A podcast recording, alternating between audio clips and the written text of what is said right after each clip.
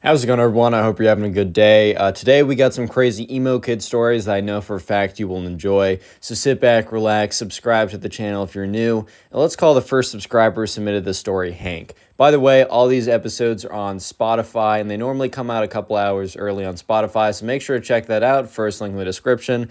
Anyways, back to the story. So, we're going to call the first subscriber who submitted the story Hank. And, anyways, this all happened when Hank was shopping at the mall. So, Hank used to always go to the mall to shop with his friends. You know, it was just a fun place to hang out. They didn't really have a lot of other places that they could go uh, in the town that they lived in, so the mall was probably their best bet.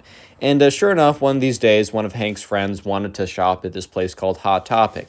If you don't know, Hot Topic's a place where they have a lot of uh, t-shirts and other kind of apparel that is very, uh, I don't know, like fast fashiony brand centric. Like it's very much like you, you'll have a lot of different uh, brands or kind of like you'll find a lot of band t-shirts, a lot of kind of like Okay, so a lot of different stuffs at Hot Topic, but one kind of theme of clothing that you'll see at Hot Topic is uh, emo style clothing, if that makes sense. So, like, really black clothing, edgy clothing, stuff like that. And just so you know, like, I have nothing against it. If you dress like that, I think it's a cool enough style. I think you're fine if you, even if you identify as like, oh, I'm, I'm emo in the way I dress or act or whatever. I don't really care. Live your life. However, as long as you don't act, as long as you don't act like the kids in these videos, especially this one, you're chill with me. But anyways, Hank just was like, okay, man, like you want to go to Hot Topic, that's fine. Hank hadn't really been in that much, so he didn't really know what to expect.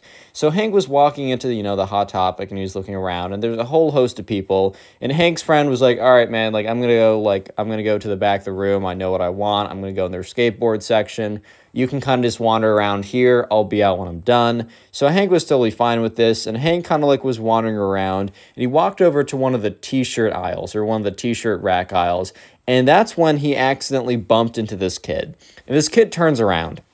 And just to paint the picture, this kid has super long black hair. He's got like black mascara on, black lipstick. He's got black painted nails. He's got a spiky collar. He's got like a black band t shirt. He's got like long black jeans and then those like big black stomper boots. I don't know if you know what I know, like if you know what I mean, but like those big, kind of like those big rubber black boots that are pretty popular right now. And he turns around and he's like, dude, what the heck, bro? And Hank's just like, all right, my fault. Like, I didn't mean to bump into you like that. I was just looking around and wasn't paying attention.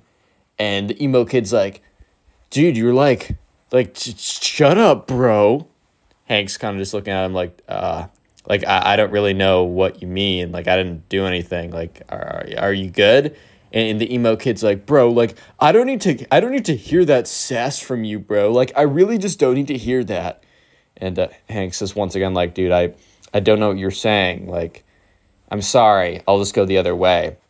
And Hank kind of turns around to de escalate because he doesn't feel like, you know, escalating anything. It's just not a good idea to get into fights like that. And that's when the emo kid's like, like, yeah, you would run. You're dressed like one of those jocks, anyways. Which, like, Hank kind of turned around because he didn't know what that even means. First of all, uh, I mean, isn't jock a positive thing? Like, I get that there's a bit of a negative, like, negative connotation of like, oh, you're a dumb jock or something. But I would have thought that like jock would have meant like, oh, you're an athlete, which isn't is isn't that a good thing? Like, I'm I'm kind of confused right now. Is that not a good thing? You know? And Hanka, you know, kind of turns back. he's like, dude, like, what? Why? Like, why are you like making a problem with me? I don't have a problem with you. I like you're kind of the one that's making this into something because Hank really did believe like I'm not I'm not the one doing anything it's like 100% this guy who's making it something, you know? And, uh, you know, the kid's just like, well, you know, like, you're just looking like a dumb jock. Oh, isn't that right, guys? And he turns around, and there's two other emo kids, and they look very similar to the main emo kid, but they kind of just, you know, they're dressed slightly different, but really, I mean, it's funny how like non. I, I saw this on South Park, but it's funny how like non-conformists all dress the same. I'm just like well, I mean, you are conforming to something, but anyways, right? So the other two kids, the other emo kids, are kind of there along too, laughing, and you know, you know, Hank is starting to like get upset by this because he doesn't really care about like these random kids what they think, except you know, he's got three kids standing there pointing at him, laughing in his face when Hank didn't deserve it. Like Hank was, you know, Hank was thinking like, look, if I deserve this, if I was being like an absolute like, you know, if I was being a jerk to them or I or for some reason I actually did something, sure, maybe I deserve this. But Hank's is thinking to himself like, dude, I don't deserve this. I was literally just chilling here. I actually bumped into this kid. Like, I'm sorry about that. Like, my fault. Once again, my fault. But that's when Hank turned the tables on the emo kid. And the thing is, right, the emo kid was wearing a band t shirt. And the thing about band t shirts is, you know, it, you don't, okay, you don't necessarily need to know everything about some place that you rep. Like if you wear a t-shirt that's from Starbucks and someone's like, okay, well then name all the flavors of like ca- cappuccino you can get. It doesn't have to be like that. But the thing is, a lot of people wear band t-shirts because the band t-shirts look sick and uh, they don't know any of the songs from the band, which, you know, I guess is fine. But like at the end of the day, a lot of people will kind of pretend to know it and not actually know it. So, you know, Hank was like, well, screw it, bro. He's like, all right, buddy and he looks at the main emo kid, and the main emo kid looks at him back. And he's like, All right, buddy, name me three songs from that band. And he points to the emo kid's t shirt. And I don't know, maybe it was like Nirvana or something, like one of those kind of like t shirts or whatever, which, uh, and the emo kid looks at him and he has this kind of look of shock, this look of, oh my God, like you caught me. Kind of the look of like, man got caught in a trap right here type of look. And the emo kid's kind of just like, um, um, how about you name me three songs from this band, bro? And he turn and the emo kid turns to look back at his emo kid friends as kind of like, oh, what's their reaction to that sick burn? And they kind of just look at him blankly. I think the emo kid was kind of expecting he would turn around, he'd look back to his friends, and he'd be like, "Oh yeah, wasn't wasn't that a crazy burn? I totally got them." But his friends look back at him, kind of just like, "Ah, dude, like I don't know how to break it to you, but." you didn't get him. So the emo kid turns back around. He's like, oh, I don't need to tell, like, I don't need to do anything you say, bro. I'm not going to conform to your standards. And then the t- two emo kids were like, yeah, that's right on, bro. You're so right. And they like dap him up. And Hank at this point is he's just so done. He's just like, bro, because he realizes, like, Hank's like, you know what? I'm not going to fight with these kids. These kids are obviously a lost cause. This is not worth my time. So Hank gets up, he turns around, and he's kind of says, like, whatever, man, like, go live your life. Hank turns around, starts to walk away, and that's when he feels a tug on his pants. And he turns around and he sees the emo kid failing to pull down his pants. So basically, the emo kid couldn't like you know wanted to like he couldn't let hank just leave by himself like he couldn't let him just do that he so when hank turned around and started to walk away the emo kid like went to jump and try and pull down his pants to like pants him to embarrass him to like impress his emo kid friends and be like oh my god i totally owned him dude so at this point like hank is like dude stop pulling down my pants bro and the emo kid's like, oh, sorry, I just slipped. And he's like, uh, and his emo kid friends laugh along as well. At this point, Hank's getting really annoying. He's like, sorry, bro, like, I'm not into you like that. And He's like, what? He's like, yeah, you're trying to pull down my pants. So you're not, you're telling me you're not trying to get a peek? And, and the emo kid's like, dude, it's not like that. I was trying to pants you. And, and, and Hank's like, yeah, you wanted to pants me so you could see my, my bare bottom. Did you really want to see my bare bottom that bad? And at this point, the em- the other two emo kids start laughing a little bit, and the emo the main emo kid turns around. and He's like, "Stop laughing! It's not funny." He turns back around. He's like, "Dude, you don't know what you just did." And the emo kid walks up to the uh, walks up to Hank with his chest puffed out. He's like, "Bro, you literally don't know what you just did. You don't know who you're messing with." Okay, I don't know if he started to tear up or anything, but at the exact same time, the mall cop that happened to be like going around the mall to make sure that nothing's like happening looks into the hot topic and sees basically this kid walk up to this other kid with his chest puffed out. So the mall cop outside kind of slows down walking and looks inside. And sure enough right you know hank is like hey look i'm not looking for any trouble. The emo kid's like yeah that's what i thought. You're freaking scared bro. Don't tell me otherwise. You're freaking scared. And at this point hank's like dude i'm not scared it's not like that. I just like I just don't want any trouble. Like you're not worth my time. And he's like, I am worth your time. I'm worth all of your time plus some because I'm worth more than you, dude. You don't know who you're messing with. At this point, right, the emo kids was really kind of just showing his true colors and being like, I mean, kid's insecure. That's fair enough. He's trying to act all tough in front of his friends. So once again, Hank's like, you know, he turns around and he's like, all right, man. He's like, dude, I'm just not doing this. Once again, have a good life. Hank turns around, and as Hank's turning around, the emo kid is like, in his head, he's like, I can't let this slide. So the emo kid literally raises up his hand and swings on Hank. Real quick, if you made it this far into the video, go ahead and comment emo down below. I just want to see how many people made it to the, made it to the end of this video, as I do appreciate you guys. Best way to support the channel as always, is just watch a bunch of the videos. The more watch time you give to the channel, the more we get promoted in the algorithm, and I really, really do appreciate it. Let me know in the comment section what you do while watching my videos. I genuinely want to know. Just so you know, all these episodes are on Spotify. It's in the description, the first link. Please rate us five stars when you have a chance. If you want to submit these stories, and please do, because, you know, that's how I make these videos, go to my Instagram or Twitter. They're both in the, in the description, but they're also at Connor Pugs. I got a Discord server, link in description, code Connor Pugs for 10% off gamer subs. Let's get back to the story.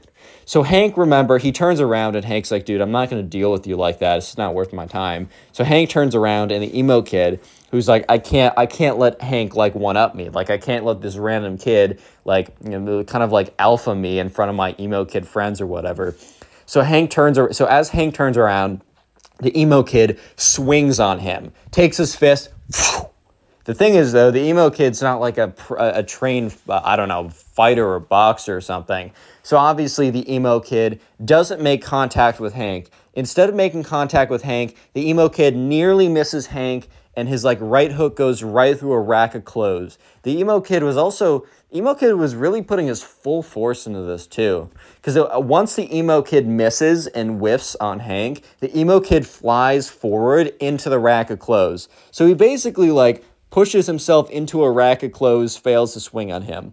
The mall cop, however, did see the emo kid try and swing on Hank, so he walks in there. Hank turns around and he sees the emo kid on the floor in a pile of clothes, and he's just so confused on what happened.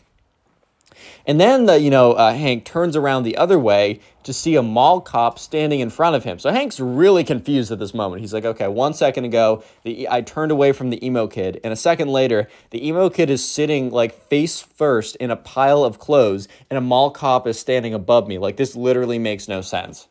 And sure enough, you know, the mall cop's like, hey, Uh, hold up, everyone, I got to talk to you guys. And the two emo kids, like from the back, like they they get scared and they literally run off. They disappear into the rest of the story. It's like, hey, you get get back here. But also the mall cop didn't really care that much because the the two people that he really wanted to talk to were both Hank and the emo kid who swung on him. So the emo kid gets up. He's like kind of panting a little bit. He's like,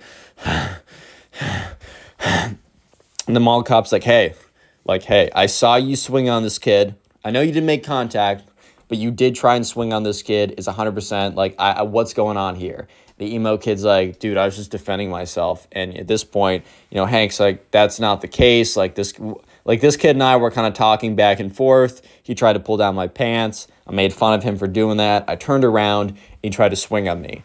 At this point, right, you know, the mall cop kind of witnessed the last the last 60% of this altercation. So he knows for a fact that he saw the emo kid try and pull down the pants and then have an argument. So the emo kid says, Well, after I pulled down his pants, uh, this kid tried to swing on me and I just defended myself. And the thing is, right, that was a mistake for the emo kid because the mall cop had been watching the whole thing. So the mall cop knew for a fact that that wasn't the case of what happened. So he went, so the mall cop goes on to say, like, dude, I know for a fact that's not what happened. I saw you guys kind of like bickering in the store and I wanted to make sure that we had no like nonsense going on. Obviously some nonsense did go on and I you know I watched the whole thing. I saw you pull down try and pull down this kid's pants. He did not swing on you. I don't know what he said to you that offended you or anything, but it's very clearly that you know you're the aggressor here and like, you know, I, I can't have that. So he's like, "Hey, I'm to need you to come with me." And the emo kid's like, "All right, like all right, buddy, go ahead with him." And the emo kid is like looking at Hank and kind of giving him this look of like, come on, bud, like go, go ahead. He's asking for you. When in truth, that, you know, the mall cop is not asking for Hank. The mall cop is asking for the emo kid. So the mall cop's like, sorry, man, you must be mistaken. I'm not asking for this guy over here, pointing to Hank. He's like, I'm asking for you. And he points at the emo kid. And the emo kid is so absolutely stunned by this revelation. He's like, at this point, the emo kid is practically speechless. The emo kid is standing there, is just like, uh, you, you must have some kind of you must have some kind of mistake or something like you can't be talking about me. Uh, th- th- that's insane. Like there, there's no way. Like uh, what, what, what do you mean? Hanks is looking at the emo kid with this bit of a smirk and the mall, the mall cop is kind of like come on bud like we don't want to have any trouble here. Make this nice and easy for all of us. Just come along with me and you know at this point the emo kid is looking at hank and kind of just giving him this look of like this isn't over buddy. This isn't over.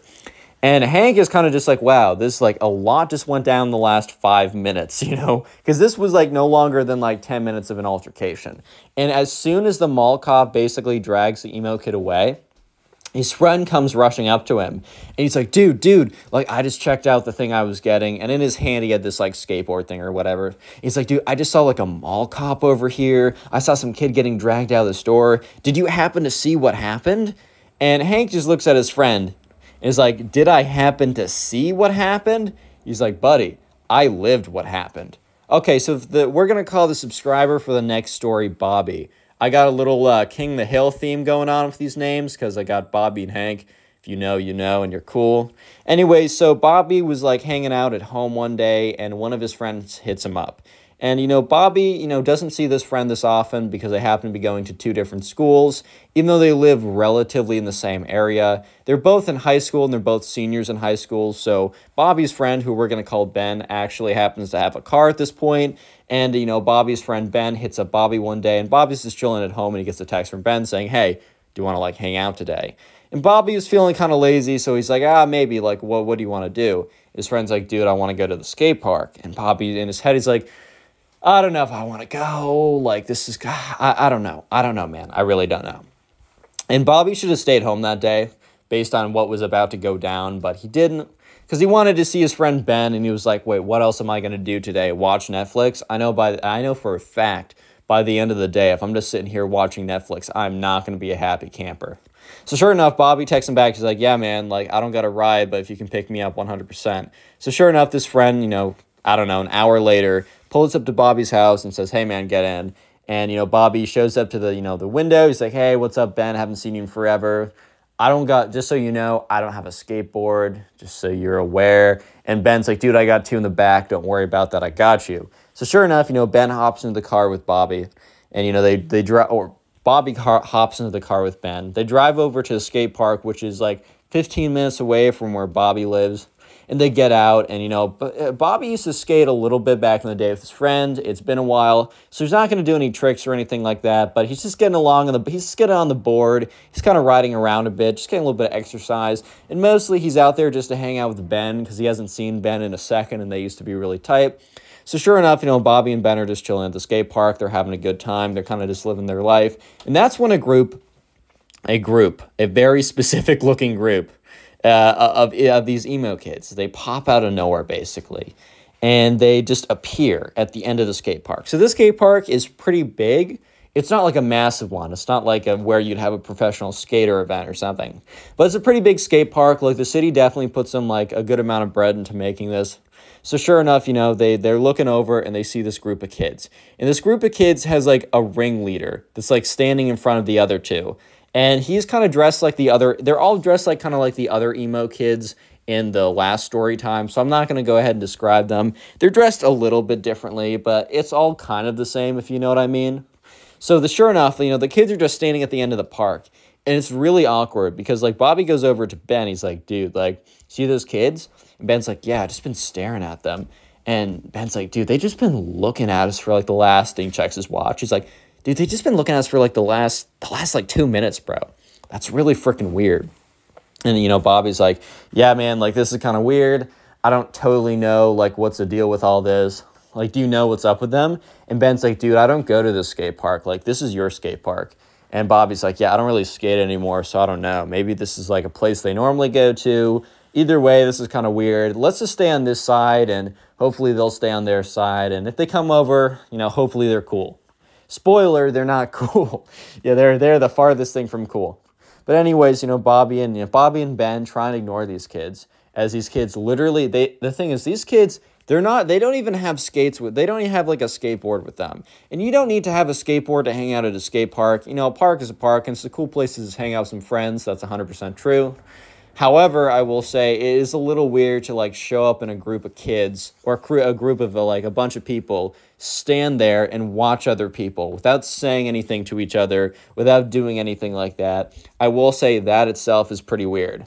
So sure enough, you know, Bobby and Ben are just kind of standing there like, dude, this is really freaking weird. What's going on? And that's when they look over and sure enough, they see the emo kids start to walk closer to them. Like the emo kids were just standing there for a good solid, I would say 10 minutes. And that's when the emo kids start to walk over to Bobby and Ben. And at this point, you know, Ben turns over. He's like, dude, what is up with your neighborhood, bro? Like, why do you always get the weirdos? And Bobby's like, dude, it's not my fault. I don't go here this often. I don't know. And that's when the group of emo kids shows up. And there's like very clearly, like, this is going to sound weird, but like an alpha one, like, okay. I'm not trying to use like weird like alpha male terms or whatever. Oh, Connor, which one's the sigma male? Shut up if you say that in the, if you say that in the comment section. Unironically, dude, actually shut up. But anyways, sure enough, you know the the kind of like the alpha of the pack, whatever that even means in emo pack words, is like, hey, you two, I need a word with you. And Bobby and Ben kind of just look at each other, just like, oh my god, like what's going on here? It's just kind of strange you know, Bobby, Ben kind of like whispers over to Bobby, like, dude, we are never going back to your park ever again. Bobby kind of just gives him this look of like, dude, I can't control this. So sure enough, the emo kid, let's just call him alpha emo kid. no, I can't say that for much longer. The, uh, the, the, the main emo kid, King the Pack or whatever, walks up to them. He's like, bro, do you not under, do you not know? And Bobby and uh, Ben kind of look at each other and, you know, Bobby speaks up and says, no, no, like knows what, like no what. The emo kid laughs. He's like, oh, you don't know then. This is our turf, dude. And uh, Bobby and Ben kind of look at each other, and Ben speaks up like, turf? Emo kid's like, yeah, man, you don't understand. This is our turf. And Bobby just means like, what was that even mean? And they're like, you, dude, you don't want to mess with us. And one of them like legitimately, legitimately pulls out like a wand not not like a knife or something, not like actually trying to be intimidating. Like this isn't like, oh, they think they're like actually in a gang or something. This is their turf. They pull out a wand, like a freaking Harry Potter magic wand. And you know, the main emo kid's like, bro, my boy over here knows magic. You don't want to mess with him, dude. And uh, so Bobby and Ben kind of look at these kids, and you know, Ben speaks up. Ben's a little bit more brash. Ben's a little bit more, you know, I don't know, uh, conf- confident is maybe the wrong word, but I'm going to use that word. Than uh, Bob confrontational. That's right. He's a Ben's a bit more confrontational than Bobby is. So Bobby would have been fine, literally just going somewhere else. It's not like there's not a lot of other places. I mean, there's not a lot of other places they could go, but it's not like Bobby's a big skater in the first place. He just wanted to hang out with Ben. And Ben literally goes up. He's like, dude, what are you going to do with that little magic wand? You're going to wave it around, put a spell on me? It's this freaking Harry Potter dude. We don't care. You guys don't have turf. That's ridiculous. Like, look, we're not taking up the whole park. This park's massive. You guys chill over there. We'll do our thing over here. We like there won't be any trouble. The emo kid's like, dude, there's gonna be trouble if you guys don't leave or at least pay respects. And you know, Ben at this point's like, the frick you mean pay respects? Like, what is that? Like, what do you even mean by that? And at this point, Bobby's starting to realize that Ben is kind of finding this amusing more than concerning. Bobby's more concerned by this just because they outnumber them like four to two. And these emo kids definitely like aren't hitting the gym every day. But at the same time, like four to two, it doesn't matter like how big you are. Like you're not taking them one on one. So like Bobby didn't want anything like that. Even if it's that emo kid smoke, he didn't want it in the first place. So sure enough, Bobby kind of looks at Ben and kind of gives him a look of like, hey, like, come on now. And and Ben is like, no, I'm going with this. And Ben's like, all right, man, you know what? Put a spell on us, bro. Like, if you honestly, like, uh, you know what? We're to take the punishment. Put a spell on us. And the main emo kid looks at them and is like, dude, you don't want our smoke like that. You don't want us to, like, drop a spell on you like that, bro. You don't know our power. You don't totally get it and Bobby is just looking at them and Bobby's like kind of like completely freaked out at this point. Not that they're going to actually put a spell on him and, you know, I don't know, curse him or something. Bobby's just so freaked out by everything going on he just doesn't want anything to do with it. So Bobby is like, uh, I don't know, man. How about we just like we stay here and you go over there? And the emo kid's like, I'm not talking to you, little boy. Which like Bobby was like so taken aback by this that the and, and Ben was like, you don't call my friend that. Come on, if you're such a big guy, little boy. And the, at this point, Ben says little boy back to them. If you're not such a big guy, little boy, put a spell on us. And he points to the guy in the back. And there's like a little emo kid in the back with like a little magic wand or something. The main emo kid says, you know what? Gentlemen, gentlemen, I, I don't want you guys to be seriously hurt. So I'm going to give you one more chance to, to leave the premises. Or my friend will put a spell on you and one you will be cursed so badly that you will not make it out of this park alive.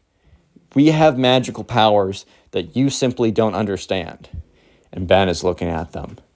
And and Bobby is looking at them. And the emo kids are looking back.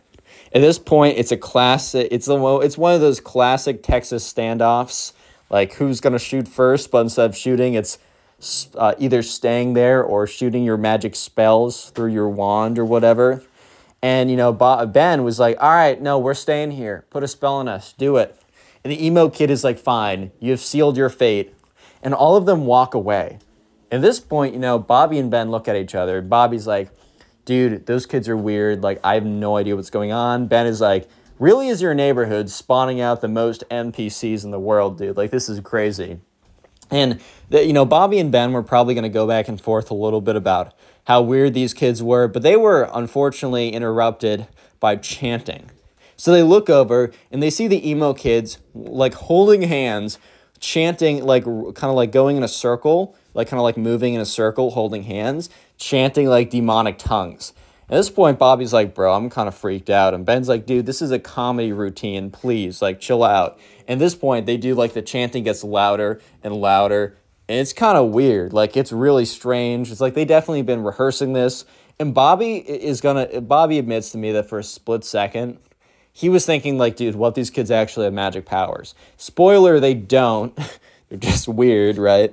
And by the end of the chant, you know, one of the kids comes over. The main one grabs the wand, starts swinging it around, and starts walking over to them. He's like, like one last chance, boys. I'm giving you one last chance to literally survive. This is I'm giving you one more chance unless you want to like if you want to leave here and see your parents again. And Bobby was just in his head like, dude, this kid's legitly weird. And Ben says, know, bring it on, dude. I want to see the worst you have. And Bobby was like, you know, he admits, you know, he was a little bit concerned just because, I don't know, just like the confidence these emo kids had was kind of startling. And the main emo kid's like, fine. Takes up his wand. He starts like saying a bunch of like random gibberish and waving his wand in a circular motion, pointing it at Bobby, right? Or at Ben, not Bobby. And Ben, you know, kind of looks at Bobby and gives him a wink. And Bobby knows that, but you know, Ben's about to be up to some mischief and the kid is like ha da da da ha da da da ha or does like what is very clearly like the final motion. And Ben literally like opens his eyes super wide, clutches his heart and drops to the ground and doesn't move. Bobby is like a little bit freaked out, but he also remembers that Ben just like gave him a big wink and you hear all the emo kids like some of them are in the back like oh my god oh my god it actually worked. The spell actually worked. And the main emo kid has this look on his face like the most scared look you've ever seen. The main emo kid was terrified because for like a couple like for a good 30 seconds the main emo kid actually thought that he just killed this kid from his like magic spell or whatever. So sure enough, you know, the emo kid like drops his wand, rushes up to Ben, and is like, "No, no, the spell, it was too powerful. I should have held back. And Bobby's just looking at him.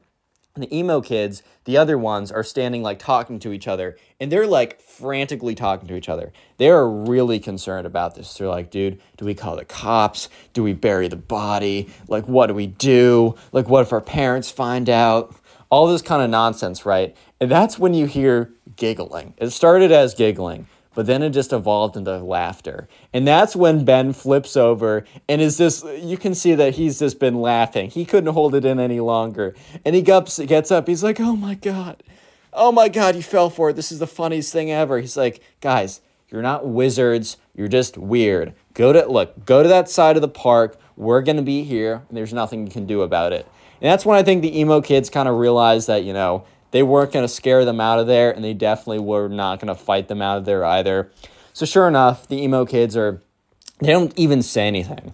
These kids have, or they're kind of, I guess they're kind of done with trying to scare like Bobby and Ben out of there. So they pick up their stuff, they get up, and they leave. And Bobby and Ben, you know, they, they go back to doing their whatever they were doing before. But it really was just never the same after that because, like, for the rest of the day, Bobby, like Ben would just continuously make emo kid jokes and Bobby would laugh and make them back. So, in fact, the rest of the day was better than ever before. And this happened a long time ago. Like this happened like four or five years ago.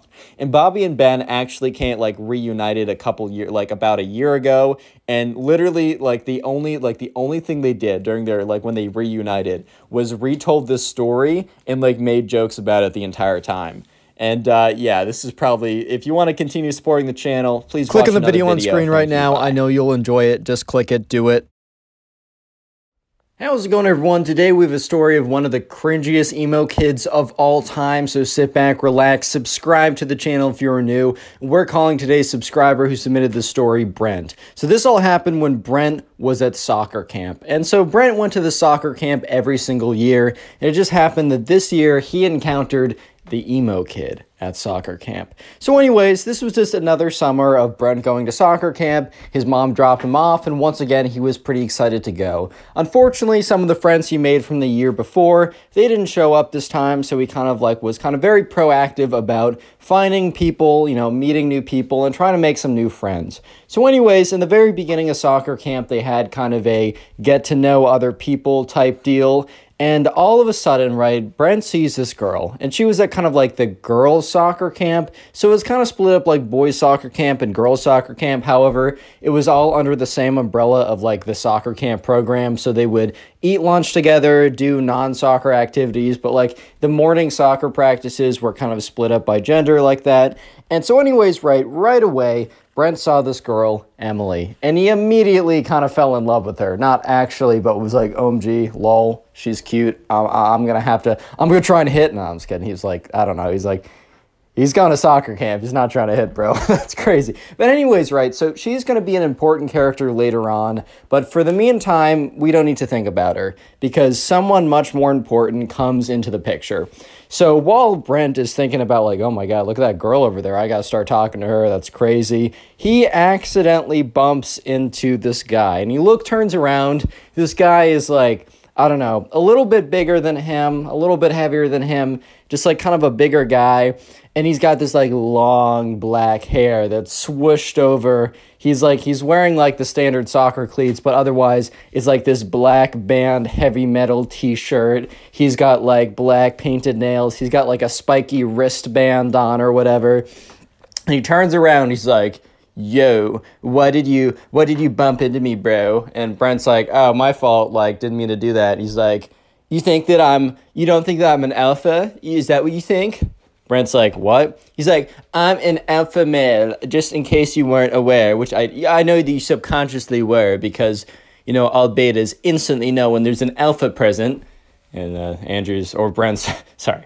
Andrew was the guy from like seven stories ago. Brent was like, uh what? He's like, bro, do you not know what beta males and alpha males are? Well, basically, beta males are like you and lame, and alpha males are strong, powerful, and dominant in the pack. And with that, like the emo kids does a big like swipe of his big long black hair, so like his bangs would no longer cover his eyes. It immediately fell back in front of his face. He's like, "Yeah, just so you know, kid, get out of my way." And the emo kid like shuffles away. And this was Brent's first interaction with the emo kid. So he's like, uh, okay. that that's cool, man. Like, okay. See you around, buddy. Bye bye. So, anyways, let's uh flip fast forward a little bit. After soccer practice in the morning, Brent was actually one of the better kids there. He was pretty good at soccer. They had lunch, and in the afternoon, they had activities such as like this like I don't know, like tag, capture the flag, all kind of like random camp activities. And today was capture the flag, and Brent happened to be on the same team as Emily. So immediately he goes over there. He's like, "Hey, how's it going? Like, my name is Brent." Emily's like, "Hey, like my name's Emily. Nice to meet you." And Brent and Emily immediately hit it off. They're having a good time. They're talking with each other. They're enjoying each other's company. You simply love to see it. And like from very far away, Brent catches the catches the eye of the emo kid who's on the other team and is just staring him down for some reason. Brent doesn't really think much of it, and then like you know he goes back to talking to Emily. So they're playing capture the flag right now, and Brent you know runs over to the other side, gets the flag right, and starts running back to his side. If you don't know capture the flag, there's like this little penny on both sides or like a little piece of cloth or something and while you're on the opponent's side if they tag you you're in you're in jail but what you're trying to do is you're trying to run over there, grab their flag, and run back to your side without being tagged. However, there was a stipulation that it had to be a tag. This isn't tackling. You can't push someone. You can't like punch them or anything. You all, you have to tag them if they're on your side. So you know Sam or Brent is running over there. Sorry, I have a list of names in front of me and from other stories. Brent is running over there. He grabs the enemy team's flag and is running back to his side, and he's really close when he just like immediately slams into the ground. And that's when he realizes that there's a big guy on top of him. And that's when he realizes that the emo kid tackled him. So the emo kid's like, nice try, buddy. Next time, try not to fight the alpha males. and then camp counselor comes over and says, hey, hey, we said no tackling. You, you're on the sidelines, points to the emo kid, you know he's disqualified or whatever, has to sit on the sidelines. Ooh, so alpha, man. But anyways, right, so the penny's returned, but also Brent isn't in like jail. He goes back to the other side, and the emo kid has to sit out for the rest of Capture the Flag. And Brent continues to talk to Emily, and the entire time, the emo kid is just like looking over and he's like all angrily staring at Brent. So Brent is now his official enemy. Brent kind of just assumed that they were enemies because of when he bumped into him and also when he got him disqualified, which did Brent really get him disqualified or was it because he's an idiot and jumped on him? That's why he got disqualified? Who knows, man. But there was another reason why the emo kid hated Brent. There was another reason that Brent did not realize at the moment, but was very very very potent and is going to be very very important for later on in the story. I'm going to I'm going to give you guys a hint. It starts with an E and ends with a mly.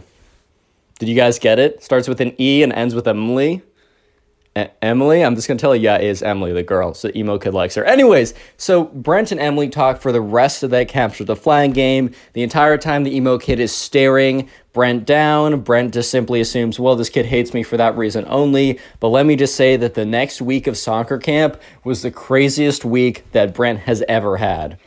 So, anyways, right, his mom picks him up. He goes back home. His mom's like, Hey, how was the first day? And Brent says, Oh, I met this really weird kid who tackled me. And she's like, Oh my God, are you okay? He's like, Yeah, actually, I barely any scrapes on me, even. But he seems to not like me, so I'll keep you updated on that. So, Brent is dropped off the next day and he walks over there.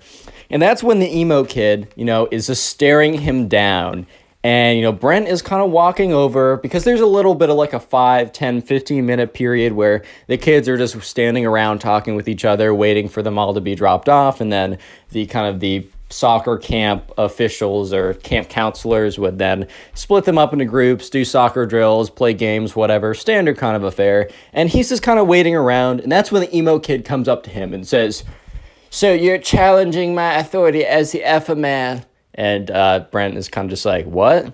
He's like, I'll say it again, just in case your little beta ears couldn't hear me. So you're challenging my authority that I that I am the alpha male of the pack. Uh, if we were wolves, which we kind of are, and it, Brent was like, "What? If we were wolves, as we kind of are, as I said, I would be the alpha male, alpha wolf, and you would be the beta wolf, and I would be banging your wife while you watch little cuck beta wolf. Whoop." And Brent is looking at this kid, and this kid is like, like no offense, but this kid is like the opposite of what a stereotypical alpha male would look like, right? One of those red pit alpha males. It just looks the complete opposite of that. But anyways, Brent's not gonna get into like a you know a, uh, a, a, a, he's not gonna like he's not gonna rebuttal this kid because like what is there to rebuttal everything man like th- this kid has no argument but anyways Brent's like okay and the emo kid's like well, you say okay, but remember yesterday when you got me kicked out of the game, which you obviously tipped off the ref? And Brent's like, bro, you tackled me. It's very clearly stated in the rule books that you're not allowed to tackle anyone. How is this on me? He's like, dude, it was so clearly on you because the ref understood that I was the alpha male and I was simply asserting my dominance, bro. And, you know, uh, Brent's just like, dude, the, the, the frick are you talking about, dude? Like, I, I, I paid him off with what? The $5 allowance I get a week? With what? My, my used smelly, stinky socks? What, what do I have? And he's like, I don't know, man. May, I, I don't know. Maybe he took his daughter on a date because his daughter's so ugly she'd never get a date. Oh. And Brent's like, was, was that a diss? Like, th- does he even have a daughter? He's like 20, bro. What? And the emo kid's like, anyways, I just wanted to let you know that I'm the alpha man. You're the beta man. I will do your wife when you have one. And scene. And the emo kid walks away. And Brent at this point is like, what? Why? Why? Why? Why? What, why is this my life? Anyway, so skip forward to the, the soccer practice. They're put into groups, and the emo kid was in group B earlier, so they basically split them up into group A and group B. So group A is the better players, and group B is the crap. I'm just kidding. The players who are newer to soccer. And the emo kid apparently was on the like was on the cusp of uh, Group A. It was on it was at the very top of Group B, and because his performance was good enough, he was actually moved up to Group A. So now Brent, instead of having a morning to himself to focus on soccer, now had to deal with the emo kid being you know thrown into the mix here. So, anyways, they're doing some drills with the soccer ball and they're kind of like kicking them around cones. You had to kind of keep c- control of the ball while you were running. And the emo kid, like they started, they said, okay, line up into three groups. And the emo kid immediately ran behind Brent. And Brent kind of looks behind him. He's like, what? And the emo kid said, nothing, Brent. Just letting you know that I'm the male here. And Brent's like, okay, fine. Let's just do the drill. So the, the ref blows the whistle. Brent starts kicking the ball and moving with it. And the emo kid immediately runs up behind him and trips him. He's like, oh, sorry. And the ref's like, hey. And the emo kid's like, it was an accident, I swear. And the ref's like, all right, be careful. And Brent is starting to get really angry because, like, you know, if you, if you get an injury in soccer, like, especially if you get like a foot injury, he could be out for the entire week. I mean, this is like one of his favorite camps that he has every single summer. He loves going to it. It's one of his favorite things to do. And this emo kid, for the second time in the last 24 hours, has you know ca- like has gotten really close to causing him a pretty big injury. Like I mean, he could have jumped. Like he jumped on him yesterday. He ran behind him, knocking him over. What if he twisted an ankle? What if he like I don't know, fractured something in his leg. Like it's not that hard, especially when you got a big old kid jumping on top of you every five minutes. It's difficult. Uh, it's it's not that difficult, man. So, anyways, Brent for the next activity waits to get into line before the emo kid does because he doesn't want to be in the same line as the emo kid. But it turns out that like everyone else lines up and it's literally just Brent and the emo kid waiting for each other to move because the Brent wants to go where the emo kid doesn't go and the emo kid wants to go where Brent goes. And the refs are or not the refs, but the soccer coaches are like, "Come on, come on." Kind of like, "Guys, get into line." And Brent's like, "Okay." And he sprints to the end of the line and then the emo kid sprints to the back of that line and the coach is like, Emo Kid says his actual name. Can you go to another line? Like that line's too long. And the emo kid's like, okay, moves over one line, and when the coach turns his head, the emo kid literally runs back into the line with Brent again. So when the coach turns around, he's like, wait, e- emo kid, I-, I said, could you go to that line? And he's like, fine. Emo kid eventually goes to that line, actually does that. So for the rest of the soccer practice, the emo kid tried to like bump into Brent, tried to make his life difficult. Basically, was just being a big butt the entire time. But um, thankfully, right, you know that nothing really happened. He didn't bump into Brent successfully again. In fact, the emo kid most of the time when he tried to bump into Brent, Brent would do some like very slick soccer move, kind of like break his ankles, not literally, but you know what I mean. And the emo kid would like fall flat on his face because he kind of like tried to run into Brent and then Brent sidestepped him and completely swerved out of his way. Anyways, though, things start to get a little bit more interesting because throughout the next day brent and emily are talking it up it's very it's very like it's kind of like the known thing for the camp that like those two were kind of like the unofficial soccer camp couple I don't know if your camps had stuff like that, but this was true for the soccer camp. And word was that like the two of them, they were gonna kiss soon. Oh my god, guys, isn't that like 12th base or something? So sure enough, right, one of, one of these days, so like a day later, Emily and Brent are just sitting with each other at lunch. Eh, they're kind of on like a quote unquote date or whatever.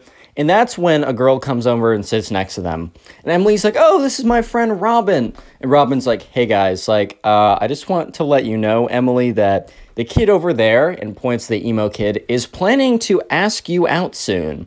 And Emily's like, "Dude, I don't know that kid. I've never spoken to him in my life."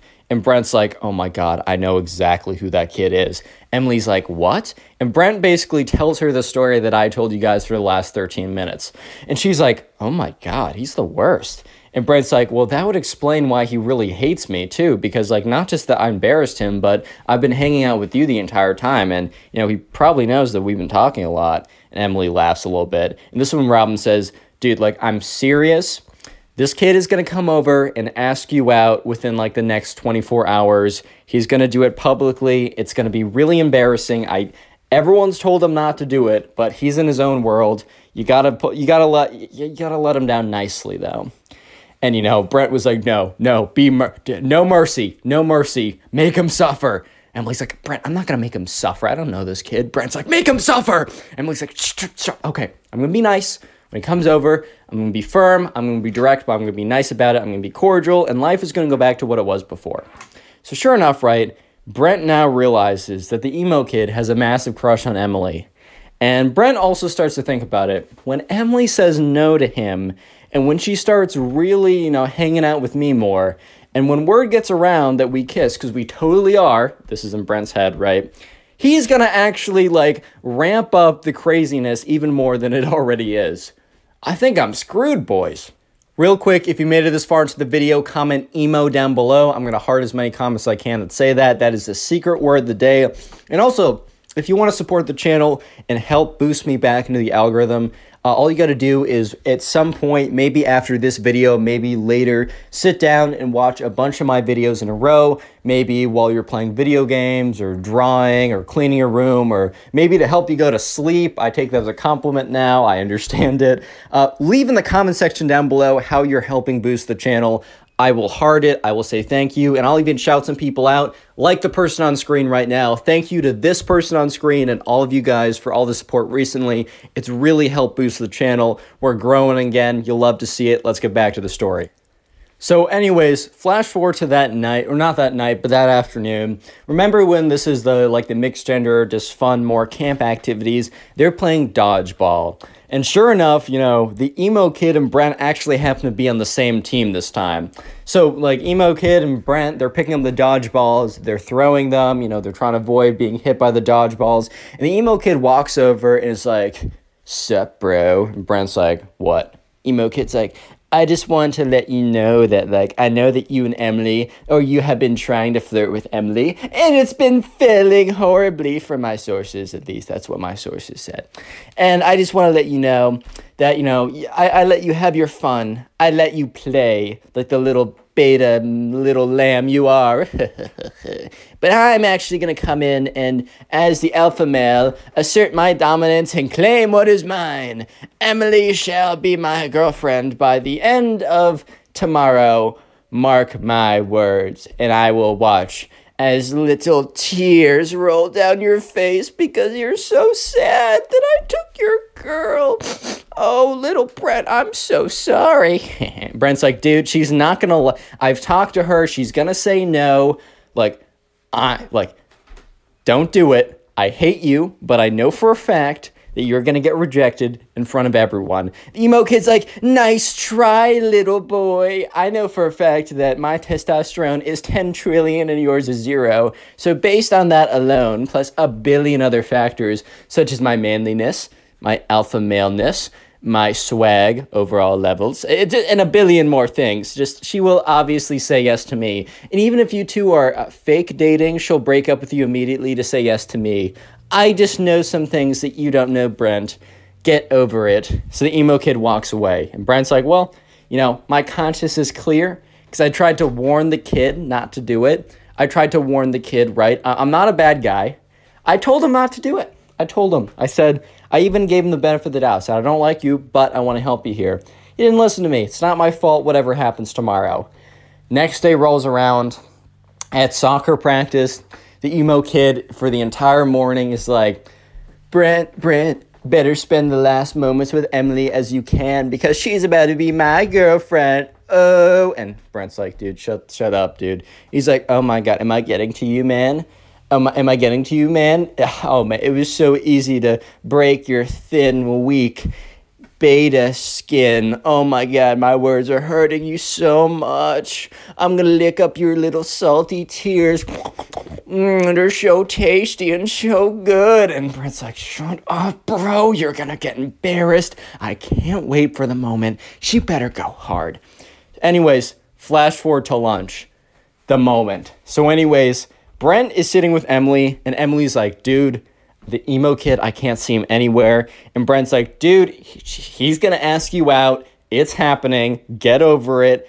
It's gonna happen any second. She's like, he, he's gonna do in the next day, which means probably now, probably now in front of everyone. And you know, Brent's like, that's what he said he would do. And Brent was like, oh my God, don't turn around. Because Brent was looking, and the emo kid was walking over. And what was he walking over with? He was walking over with a boom box. you already know where this is going. And Brent's like, you know what? Brace yourself. Um, try and have an out of body experience right now so you don't have to deal with what's about to happen. Um, this is about to be bad, Emily. I'm so sorry. And Emily's like, oh my God, oh my God. And that's when you start to hear music. It's the emo kids' personal band. So it's like this heavy metal rock band. So just imagine some like heavy metal rock going in the background, and the lyrics are Emily, yeah, yeah, yeah, Emily, why, why, why do you hang with losers like Brent? Emily, please love me. Yeah, and it's just kind of like more stuff like that in the background. And the emo kid is like rocking out by himself with an air guitar while this is all going on. It is the worst moment of Brent's life because the secondhand embarrassment is so strong, he's basically getting firsthand embarrassment from the whole thing. Everyone has stopped eating and turned around, including the camp counselors. They're just watching this kid bounce around with an air guitar with his like super long black bangs flying around all around the place as this boombox plays one of the sh- the crappiest songs they've ever heard, the terribly mixed, the worst lyrics, basically saying that Brent sucks and that she should be in love with him. And he's bouncing around, and then after five whole excruciating minutes, and everyone at this point is laughing and trying to hold themselves together, after five whole long excruciating minutes of the worst music ever and some like really bad air guitar and bouncing around, the song stops and the emo kid says, Emily, it is clear who you shall choose. What is your verdict? And Emily's like, I'm sorry, I don't know you. I'm not going out with you. Emo kid's like, that's hilarious. What's your actual verdict? Emily's like, dude, I don't know you. He's like, dude, that's hilarious. What's your actual verdict? And Brent's like, all right, man, that's enough. Uh, let's, let's, let's concede while we're behind. The emo kid looks at Brent and says, this isn't over, man. And he walks away with his boombox. And Brent's like, "Why did he say that to me? I, I didn't, didn't I didn't dump him." And Emily's like, "Dude, that was worse than I could have ever imagined."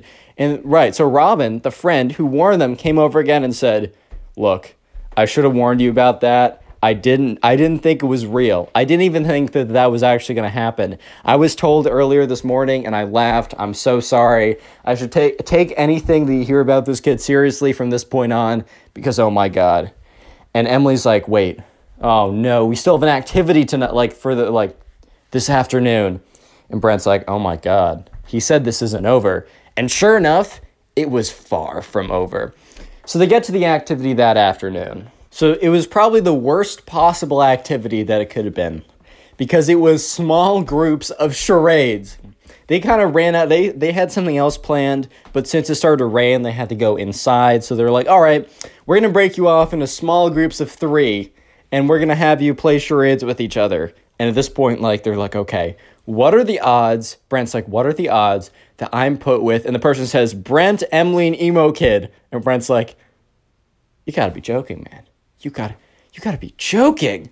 Apparently, right? Robin tells him this like later on, like once the camp is over. Apparently, they email because she was talking with one of the camp counselors about everything that went down. The camp counselor said that like once like it started to rain, the emo kid went up to them and asked what they were doing. Camp counselor said, "Oh, we're doing groups, small groups of charades." And the emo kid requested that his two best friends and him were put together in a group. So it wasn't just random; it was the emo kid. But Brent didn't know that at the time. So Brent looks at Emily, and Emily looks at Brent, and they're both both, but they're both basically just like oh boy. And they then they both look at the emo kid who has a massive smile on his face. So all three of them go away to a corner. And the emo kid's like, Emily, I might have came on too strong. And she's like, well, that's an understatement. But he's like, I will show you the truth. Brent, I challenge you to an alpha battle. Brent's just like, what's an alpha battle? Ha! You're such a beta for not knowing what an alpha battle is. Beta. He's like, an alpha battle will be proof that I am alpha and you are a weak beta. And then Emily will choose me, and Emily's like, I'm not. And he's like, wait, your your heart will tell you otherwise after the alpha battle. Emily's like, okay, I'm still not going to. She's like, God, stop, silence, woman. And Brent was like, whoa, chill out, dude. He's like, you silence too? We're having an alpha battle right now. So, right, this just kind of looks like they're doing really weird charades from afar, but the emo kid is like, all right, let's form our best wolf poses. Brent's like, what? He said, form your best wolf poses now. And emo kid, uh, Brent's like, all right, all right. Ooh, emo kid's like, that is the worst wolf pose I've ever seen. You were definitely not part wolf like I am.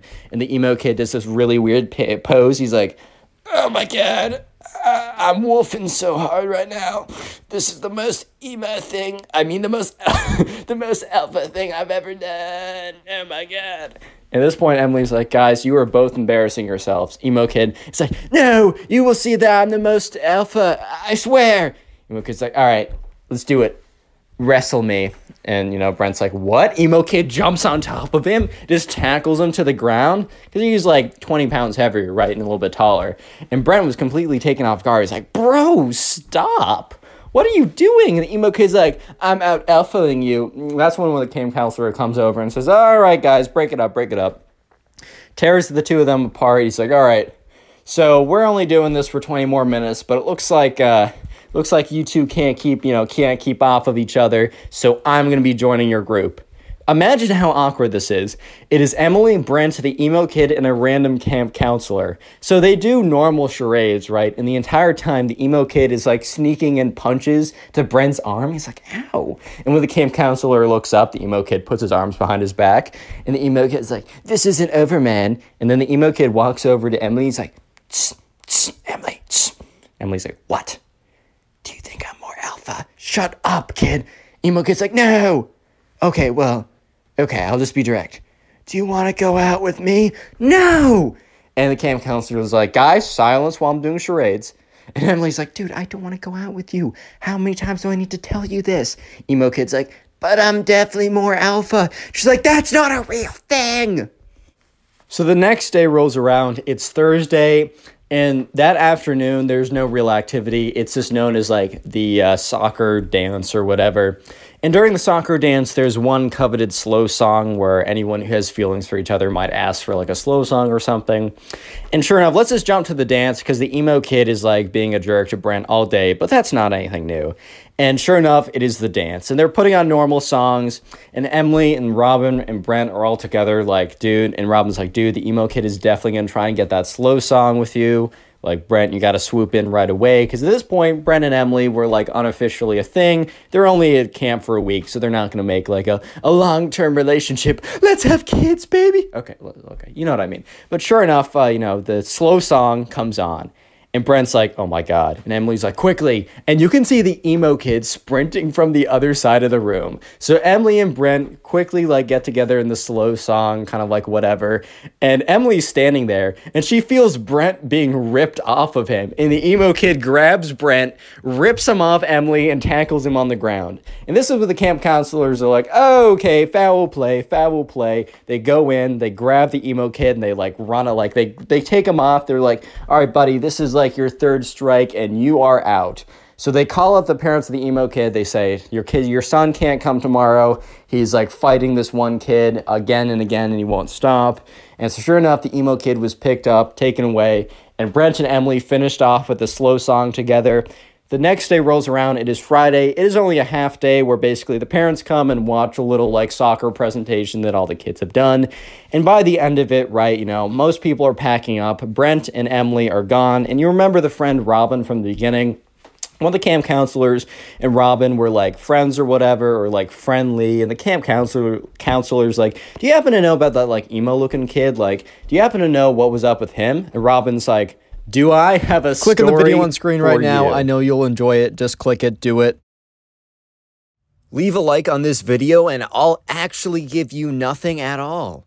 No, but what's up, guys? Welcome back to a brand new story. And just imagine you're chilling with your girlfriend. Life is awesome. You stare into her eyes lovingly, and then all of a sudden, this emo kid walks in and says that you must fight him to the death to decide who gets your girlfriend. And at that moment, you seriously just sit there and question your life choices. That is the story I'll be telling today. So sit back, relax, subscribe if you're new, and let's just jump right into this story. So we're gonna call a subscriber who submitted the story James. So, anyways, there's an e- there was a kid in James's class who we're gonna call the emo kid. He kept to himself. He wore crazy makeup and the dark clothing and whatever. And uh, honestly, doesn't really matter what you wear. But he was also extremely melodramatic. Like he would come in, and he'd be like, Society doesn't understand me. No one gets me. I'll never fit in. He, he, he was kind of like one of those kids that kind of just like would say this stuff and then would be like, why do I not have friends? I'm just a melodramatic freak all the time, which, uh, I mean, I was pretty weird in middle school, so like I can't really speak. But uh, then again, hey man. Anyways, so there's also a girl in, uh, I don't know, I'll just call her like, uh, we'll just call her Kate, right? It's, name of my friend back home. Uh, so, anyways, James and the emo kid, unfortunately, decided had to cross cross paths because they both had a thing for this girl. And this Friday, right? So this story all starts like this weekend, or not this weekend. We'll say starts on Monday, and this Friday. Remember, not actually this Friday. I mean, this Friday in the story was going to be the school dance and the whole thing was like whoever got the slow dance with this girl was basically gonna like if you uh, so the thing at James's school is if you slow danced with a girl you were basically dating her at this point you guys were practically in love at that point. So it was a pretty big deal who was going to get the slow dance.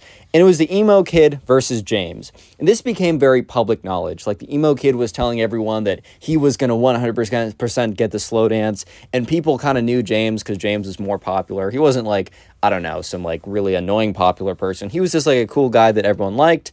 I mean, at least according to James, who submitted this story. So who really knows? But we'll go with it, right? So everyone kind of knew that both the emo kid and uh, James were both fighting for this girl, Kate. And Kate made it pretty clear that, you know, she was not going to say yes to the emo kid. Like, sorry, unlucky. Life just works out like that. But she was considering saying yes to James. She was kind of just keeping, uh, the truth was that she was going to say yes to James if he asked. However, she just wanted to keep him kind of like on his toes and questioning or whatever, right? So, uh, yeah, throughout that whole week, uh, the emo kid and James, they didn't really like, they weren't like in a fight with each other, but they, it was kind of like, they were kind of like rivals in a sense, even though they never had any direct confrontation. And let's just skip ahead to that Friday. It was the day of the school dance. It was emo kid versus James. So, anyways, at this point, you know, the emo kid is like, you know, he's kind of like, he's standing in the corner at the dance, right? Look, I was pretty awkward in, in high school and middle school when it came to those big dances, but to be fair, everyone else was as well. But uh, the emo kid was kind of taking it to a whole different level. He literally was like slouched in the corner of the room, his like long black hair kind of like down, almost like, you know, that scene from The Ring with that like the girl who comes out of the TV. He was kind of looking like that chick for a second. So he was definitely not helping himself out in this situation. And at this point, James and his boys were kind of standing like together, whatever. They were dancing to, I don't know, I don't freaking know what they play at high school dances. Maybe some uh, Whip Nae Nae by Silento. Yeah, I, I don't know, man. It's a middle school dance, bro. I don't know how this works. But, anyways, they're kind of waiting for the slow song to come on. Maybe some, I don't know, some like song by Adele or something like that. Like, the when like dude i always try and like say lines from songs during these stories and i just blank every single time. Um, but anyways yeah so they're all kind of waiting around there and it was uh, eventually the slow dance song came on. And remember you might be thinking oh man who cares? It's just like a slow song. No no no. What you have to understand is the slow song meant everything to these kids. Like the slow song, basically, if you had a slow song with some girl, because remember they were in middle school. This this was like seventh, eighth grade. So the probably the farthest you ever went with a girl was like slow dancing or maybe holding her hand if you were like crazy, because you know. If you hold a if, if you hold a girl's hand for too long, there is a chance you get her pregnant. So, definitely not misinformation from the Connor Pugs channel. but anyways, slow dance was a really big deal, and all of a sudden, the song comes on. And the thing was, right, uh, the, the, the emo kid was too busy kind of like sulking about society in the corner of the room to react quick enough. So James was like, all right, bro, like that guy's playing himself. I'm going to go in. So James very quickly goes in and boom, he gets there, goes up. He's like, hey, like, hey, like, can I have this dance? And she very happily says yes because she said, like, oh, I don't know if I'll say yes. She knew she was bluffing the whole time. And James kind of felt pretty confident about it. And even though she said, I don't know, he was pretty confident because her friends were like, yeah, dude, she's totally bluffing. Like, I hate to expose my friend like that, but she definitely has a thing for you. You're you're chilling, you're in the green. So, anyways, James goes in. He feels pretty good about the whole thing. But let me just say that the emo kid eventually looks up and then he sees this and the emo kid is not having it. Uh, so he does something pretty insane. So uh, strap in and definitely prepare for the cringe. If you have your uh, cringe seatbelt un- unbuckled, I'm actually going to fine you for your own safety. Uh, so yeah, go ahead and uh, buckle that cringe seatbelt because uh, there was like a DJ station and there was like a guy who was like DJing quote unquote and there was like a microphone. So like you so like the DJ could say like hey like 20 minutes till the dance is done or get ready for this hype song or whatever. And other than that he just he was really just a Spotify playlist. He just like he just edited the Spotify playlist right? However the DJ let the Spotify playlist run on autoplay or whatever, and he went to the bathroom. So the emo kid ran up to the uh, he ran up to like the spot or whatever. He grabs the microphone. He stops the music. First of all, he goes up to the Spotify, clicks pause on the music, and screams into the microphone, "Wait!" And everybody turns around. Everybody turns around and they look at this kid and they're all kind of like looking at this emo kid who's standing at the front of the room with like the, the the microphone. He picks it up. He's like, "Kate, no!" So at this point, everyone's kind of looking at this kid like, "Oh my god," because they all knew that like he wanted to have the dance with Kate, but like James obviously got it. So they were like, "Ah, that's tough, man. Like life sometimes doesn't work out the way you want it to. Like that's just unfortunate how that goes." However, you know, he goes up there and he's like, he goes in the microphone, like, he says, wait. And everyone turns around. The music is off. He's like, Kate, may I have this dance? And everyone's so confused because, first of all, he turned off the slow song in the middle of the song. And also, she was already dancing with someone.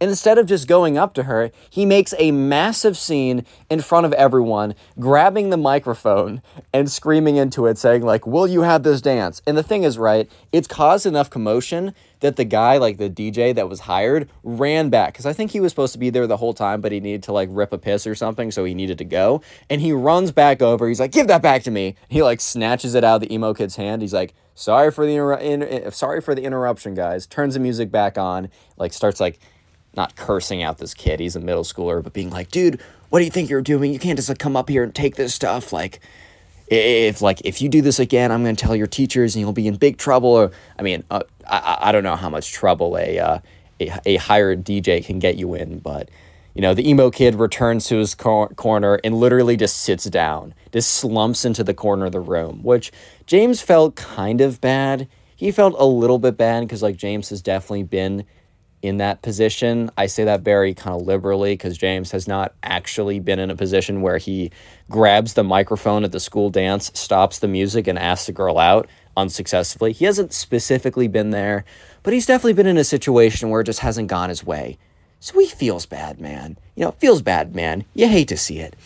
But uh, yeah, anyways, James like continued on with the slow. Uh, I mean, he's not going to stop his life because this kid has an unlucky moment. Like that's tough.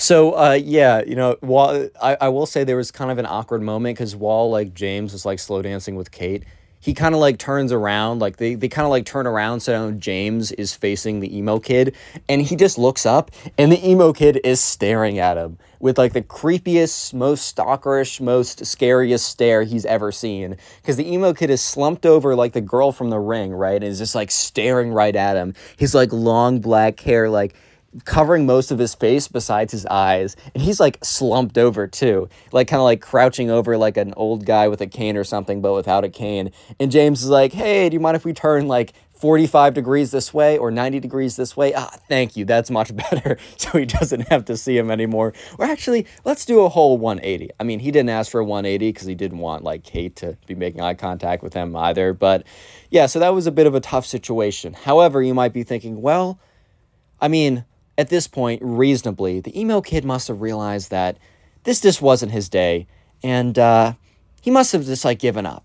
Which he's already, I mean, he's already embarrassed himself. Like he probably gave up after this point. And uh, while that would be pretty fair for you to believe, that was unfortunately not the. That was just not what happened because the emo kid would continue um, let me just say that the emo kid thought that if he, if he had a sword fight with James, that he would be able to win the honor of his lady. I'm not even kidding you. Uh, real quick, if you made it this far into the video, comment emo down below. That'll be the secret word of the day. Leave. I will try and heart as many of those comments as I possibly can. And also, if you want to support the channel, the best possible thing you can do is just watch this video throughout the entirety the entirety of this video and then afterwards if you could watch some of my old videos that helps more than you can ever imagine please go in the comment section and tell me how many of my old videos you watched today or this week i'll heart it and say thank you because it helps me out more than you can ever imagine anyways Let's go back to the story because the emo kid is not done. In fact, he is far from being done. So, what happened after the school dance? Like over the weekend, um, James actually met up with Kate. They went to like go get dinner together, and that's when they officially started dating, whatever that means in eighth grade, which means, oh my God, they're gonna sit together at lunch. Oh my God, dude, that's crazy, right? Uh, but anyway, so James officially starts dating this girl. Word gets around really quickly, and eventually the emo kid. I, I'm pretty sure at this point the emo kid would have known, but by his next actions, it's not super clear. So that Monday is the first kind of like lunch day that uh, uh, Kate and uh, what, what's his name, James, are going to be having their first real at school lunch date, which is a pretty big deal for the eighth graders there. Obviously, it's not that big of a deal in general, but hey, man, let them have their fun. And so, uh, yeah, he sits down, like he finds Kate, they sit down, and they're at a table by themselves. And like people are looking over and talking and be like, ooh, someone's dating, whatever, right? And uh, however, James, you know, Kate is facing away from the door, but James is facing the door. And James sees the door open up and he sees the emo kid walk in. And James is like, ah, this is tough. Because James feels bad. He legitimately feels bad because, I mean, if the roles were reversed, he would feel bad like seeing the girl that he really liked a week ago sitting with the guy who was low key his like enemy rival on a date. Like that would be tough to see. And James started to feel a little bit worried when the emo kid starts to approach him, right? Starts to approach him. And uh, yeah, so the emo kid walks up to their table. And at this point, Kate also realizes that someone's walking up, so she turns around. And the emo kid walks up and doesn't look at James. He's not paying any attention to James. He's actually acting as if James doesn't even exist at this point. The emo kid turns to the girl, uh, Kate, I forgot her name for a second, says, Kate, I've been wanting to ask this for a while, but since we've become so close in the last couple weeks, which they have never spoken before, but that is beyond the point. At this point, that is beyond the point. He's like, I was wondering if you would like to go on a date with me, if you would like to start dating. And uh, James is like, oh no, he doesn't know. How does he not know? Because James is like, everybody knows. Everybody told everybody, but I guess everybody didn't tell the emo kid. Of course they didn't. And Kate at this point is like, oh, well, I'm very flattered. And the emo kid's like, well, if you're flattered, then you should say yes, correct? And at this point, she's like, oh, well, you see, it's actually not great timing because I'm actually currently in a relationship. And the emo kid's like, what? How? With who? And James is like, oh my God, this is this is so awkward. He doesn't know. So James has kind of assumed that the emo kid didn't think anything of the fact that James got like the dance with her, which in all reality, he was the emo kid was kind of the one who had the most common sense in that situation because just because someone dances with a girl once doesn't mean anything, right? But at this high at this middle school, if you got the slow dance, you were basically in. You were locked in at this point, is what I'm trying to say.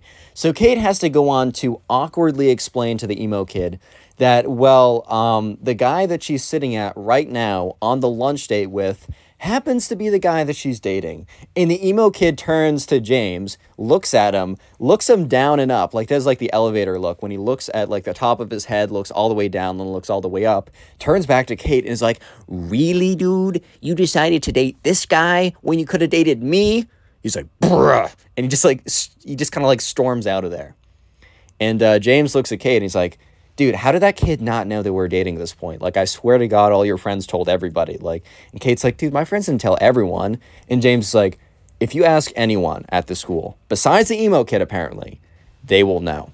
And Kate's like, yeah, okay, my, my friends do talk a lot. And they're like, well, that was pretty awkward. Hopefully, nothing else happens again. You might be thinking at this point, Connor, the emo kid must stop. There's no way he continues on. There's not a chance that he continues, right? Well, well, well, well. I got some news for you guys. He does continue, and it's bad. Because uh, you might be thinking that, oh, well, the emo kid stormed off and he was done. No.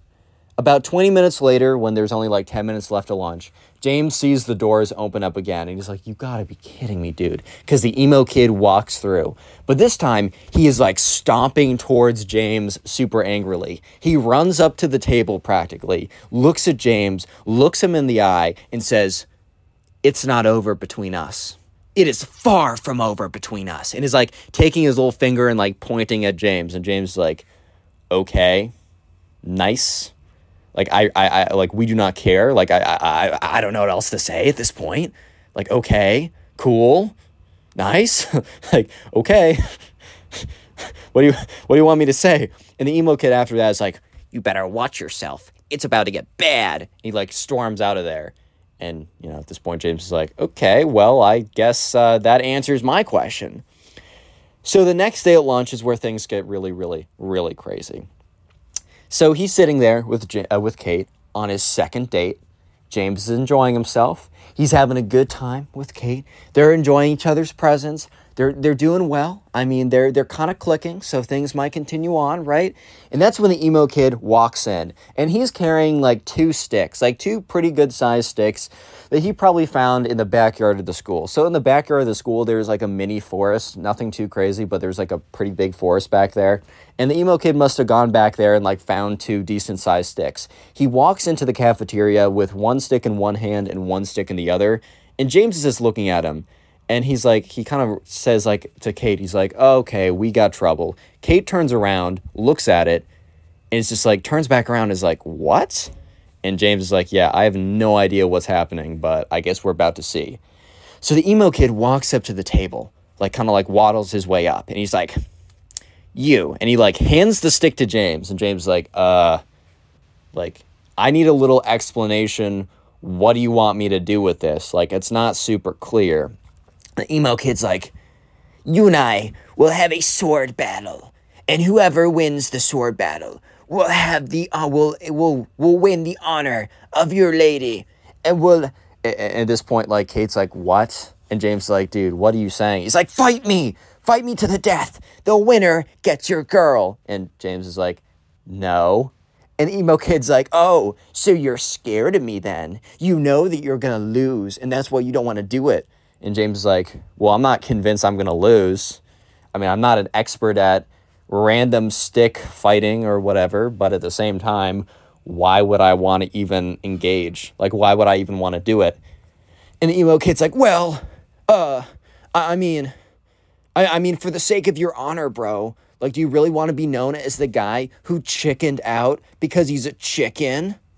And James is like, Well, I mean, I, I don't really care, but I also don't want to be known as the guy who went on st- who during the like the dance last Friday grabbed the DJ's microphone and like stopped the music to like ask out a girl who was very clearly in the middle of dancing with someone else and then come into school the next day super angry with a bunch of sticks and try and like fight some guy to get the girl that already obviously said no to him twice.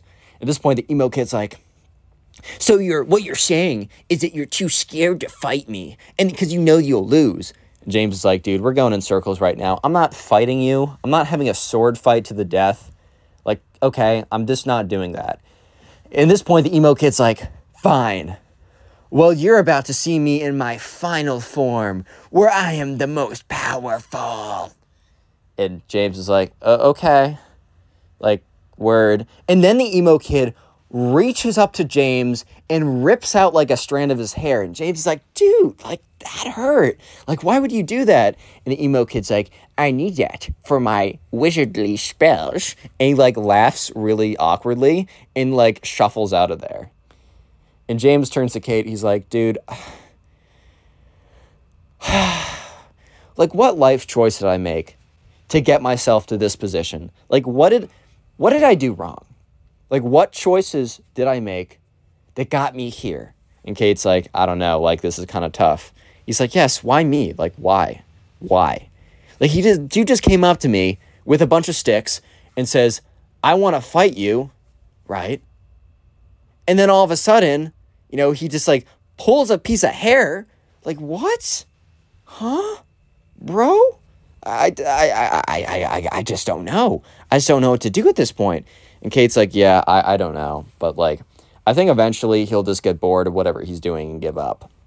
So, anyways, next day, it is uh, lunch. Lunch once again. And James comes in and he finds Kate. And he's almost like they sit down and he's almost like, he, he's really stiff. He's like not talking that much. And Kate's like, Are you good? Like, is everything okay?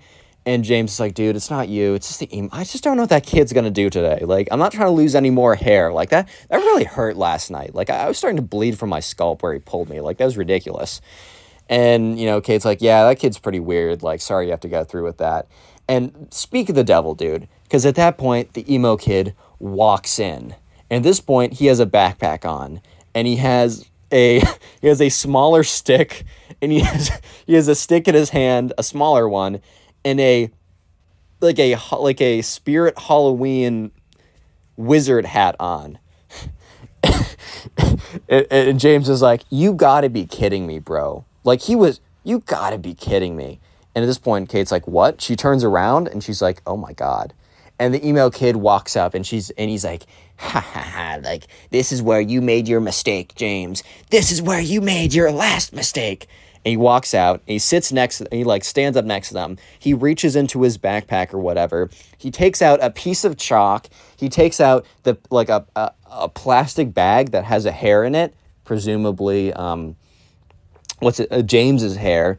And he also has like a candle set and a lighter. And he sits down on their t- he like sits down next to them and so they had concrete floors in the uh, in the in the lunchroom. So next to them he draws like a pentagram puts a bunch of like candles around uh, like the pentagram takes james's hair puts it in the middle lights all the candles. At this point th- like this is taking like two minutes to do. Kate and james are just sitting there looking at him completely aghast like what is like just like what is this kid what is this kid on? Like, whatever he's on, dude, like, maybe get me some of that. Oh my God. No, but they were just like, I mean, what are you supposed to do? What are you supposed to say? So eventually, the emo kid has his whole, uh, I don't know, his magic setup is all done or whatever you want to call it. And he lights, starts lighting all the candles. He's like, James, this is your last chance. Give me your girlfriend and I won't put a spell on you. And James like, dude, what do you mean, give me my girlfriend? Like, it's a it, it's like a mutual choice to be like girlfriend and boyfriend like you're, you're acting as if this is like the, the the 1600s or something and like when and like the the wife is the property of the husband bro like what are you talking about? And you know he's like one more chance bro. I'm about to put a crazy spell on you if you don't give me your girlfriend. And kate this is when kate speaks up and is like dude like even if he said that he was going to give me to you, I'm not going to be like, I'm not going to be your boyfriend. Like, I'm not going to be your girlfriend, dude. And the emo kid's like, well, I'm going to put a spell on you too, dude, if you don't become my. he literally threatens Kate. is and he's like, "Oh, if you don't become my girlfriend, I'm going to put a spell on you as well," which okay, um I might not be the smoothest individual. I might not be, I don't know, eh, the one that has the greatest pickup lines of all time. My Tinder one's pretty funny. I did steal it from my friend, but maybe I'll, I'll 5,000 likes and I'll reveal it because um, it's it's pretty funny, but it's also a little embarrassing. But here's one thing I do know. There's a very decent chance that if you threaten to cast a spell on a woman if she doesn't become your girlfriend, she's probably probably not 100%, but probably not going to become your girlfriend. I know I might be going out on a crazy limb right now and I, you guys might completely disagree, and maybe you found your wife of 10 years who loves you very much from threatening her with magical spells. I just don't think that's a great way to do it. So eventually, the emo kid finishes up, and then he lights the hair in the middle, and then he takes his magic wand, waves it around, and just starts saying a bunch of nonsense. And at this point, half the like the the entire cafeteria has turned is just like looking. They've almost like circled around it like it was a school fight or something. They've circled around it and they're just like, "What the frick, bro? Like, oh my god, like what's going on right now?" And eventually, the emo kid like points his magic wand at um at James and is like, "Ooga booga," or I, I don't know. He's just saying some nonsense, and uh, like literally 15 seconds of pure silence happened, and then very clearly, nothing happens. And he's like, I'm gonna give you one more chance. I'm gonna, I'm gonna, I'm gonna count to three. If you don't, you're gonna explode because of my spells. And James is like, I think I'm gonna take the risk.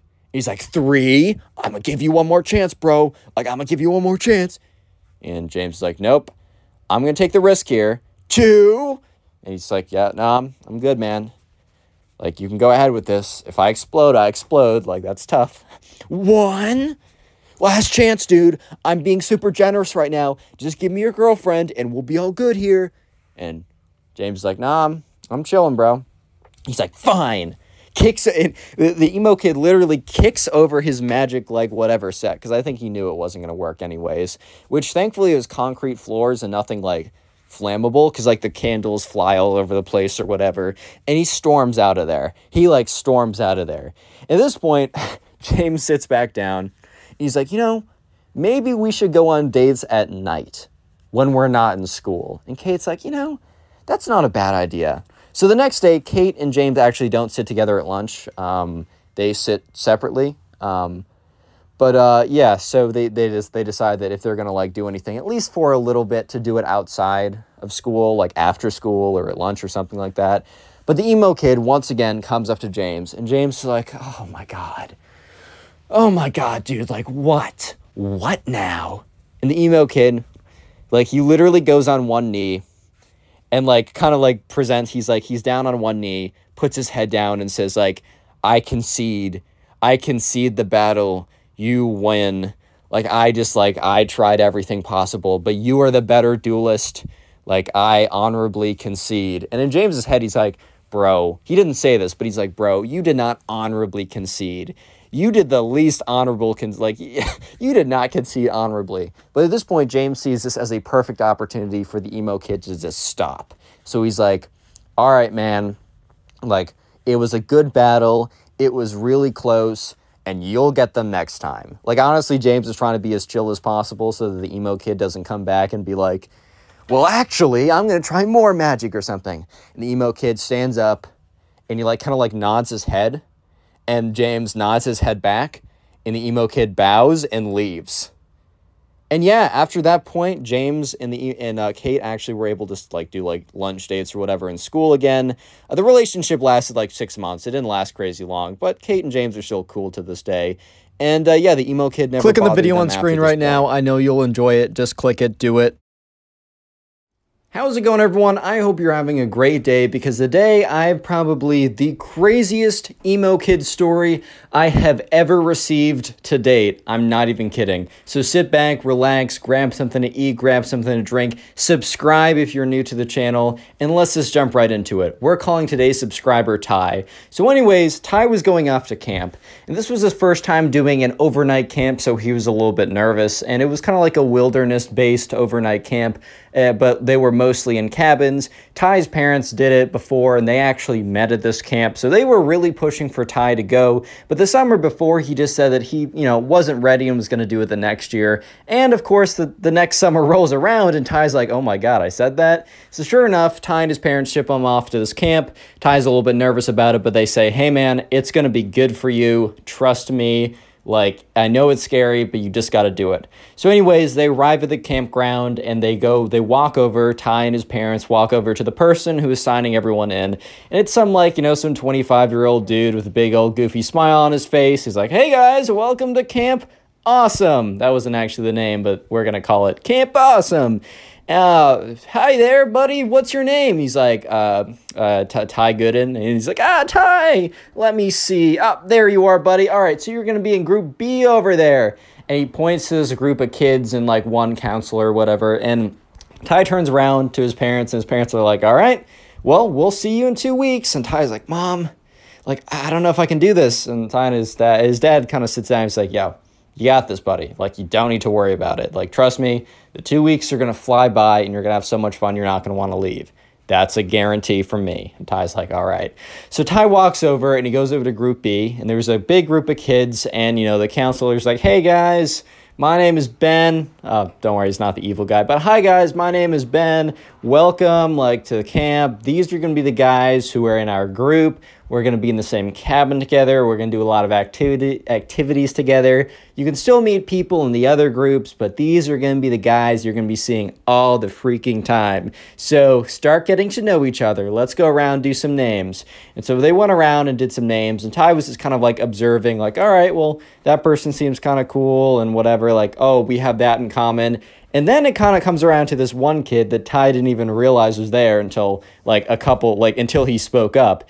And this kid had these like long black swooshed hair, right? He wore all black. He had these like rock band t shirts, these big like black boots. He had this spiky like and bracelet necklace type thing. And by the way, if you kind of dress emo, that's totally chill. I don't really care. As long as you don't act like this kid, you're cool in my book. I say this every single time. And this guy was kind of just known as the emo kid. And since I don't I don't want to give him a name because I will forget it and then it'll be very awkward. But we're just gonna call him the emo kid from this point on. And Ty didn't think anything negatively. He was just like, oh, this guy really does put a lot into the way he dresses, and he definitely dresses with a lot of character. Ty legitimately had no ill will or feelings of just like, ew, this guy's dressing different than me, or anything like that. It was just an observation. And so later on, you know, they have like, they go to dinner together as a group, and then afterwards they have like the welcome to camp ritual, whatever. They all sit around a big campfire and like they're like inaugurated in the class of 2015 or whatever. I don't know. This took this took place a little while ago. But anyways, right, it's finally time for them to go back to their cabins to figure out which bunks they want, etc., like that. So anyways, right, they get back there and uh, they're just ran they the, the the counselor dude who is their group B counselor, right, who's also sleeping in the cabins with them, is like, well, you know, just to make sure that no one feels left out, we've already assigned bunks to everyone. So he said, all right, Ty, you're in bunk A. He says, so and so, you're in bunk B. So and so, you're in bunk D. And then in bunk D, which they're in kind of like quads of four, or they're in kind of like groups of two, but they're bunk beds, so it's four. So in Ty's group of four, the fourth one was the emo kid. So the four of them walk over, they go in their bunks the camp counselor say, or the camp counselor says, "Yo, if if you really want, you can talk to your your bunkie about being top or bottom. Don't doesn't really matter." Lol, doesn't really matter. And so, sure enough, Ty and his bunk didn't. They, they didn't really care. Ty was on the bottom. He didn't really care. But anyways, flip over to the you know the emo kid and the emo kid is like you know with this guy and we're gonna call this guy uh, benjamin he's a throwaway name but benjamin was his bunk and you know the benjamin is like hey do you mind if I have the top? And the emo kid is like, No, I must have the top.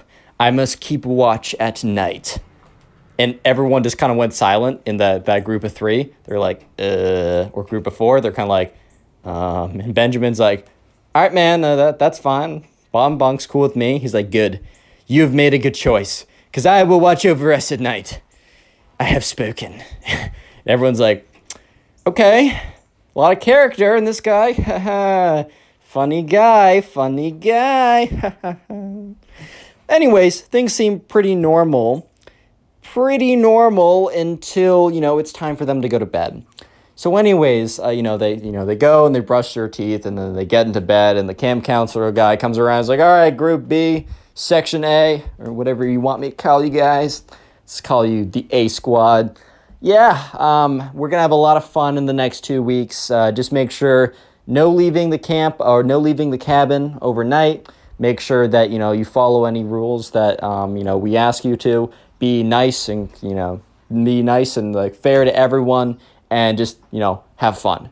Anyways, good night, guys. And he walks out of there. And so, you know, the lights are turned off and they were Ty in his bunk in his top bunk and also Benjamin across from him. They were talking for a little bit and the emo kid didn't really join in. He was just sitting cross-legged, but like kind of like sitting very stiffly, so he was very much not going to bed.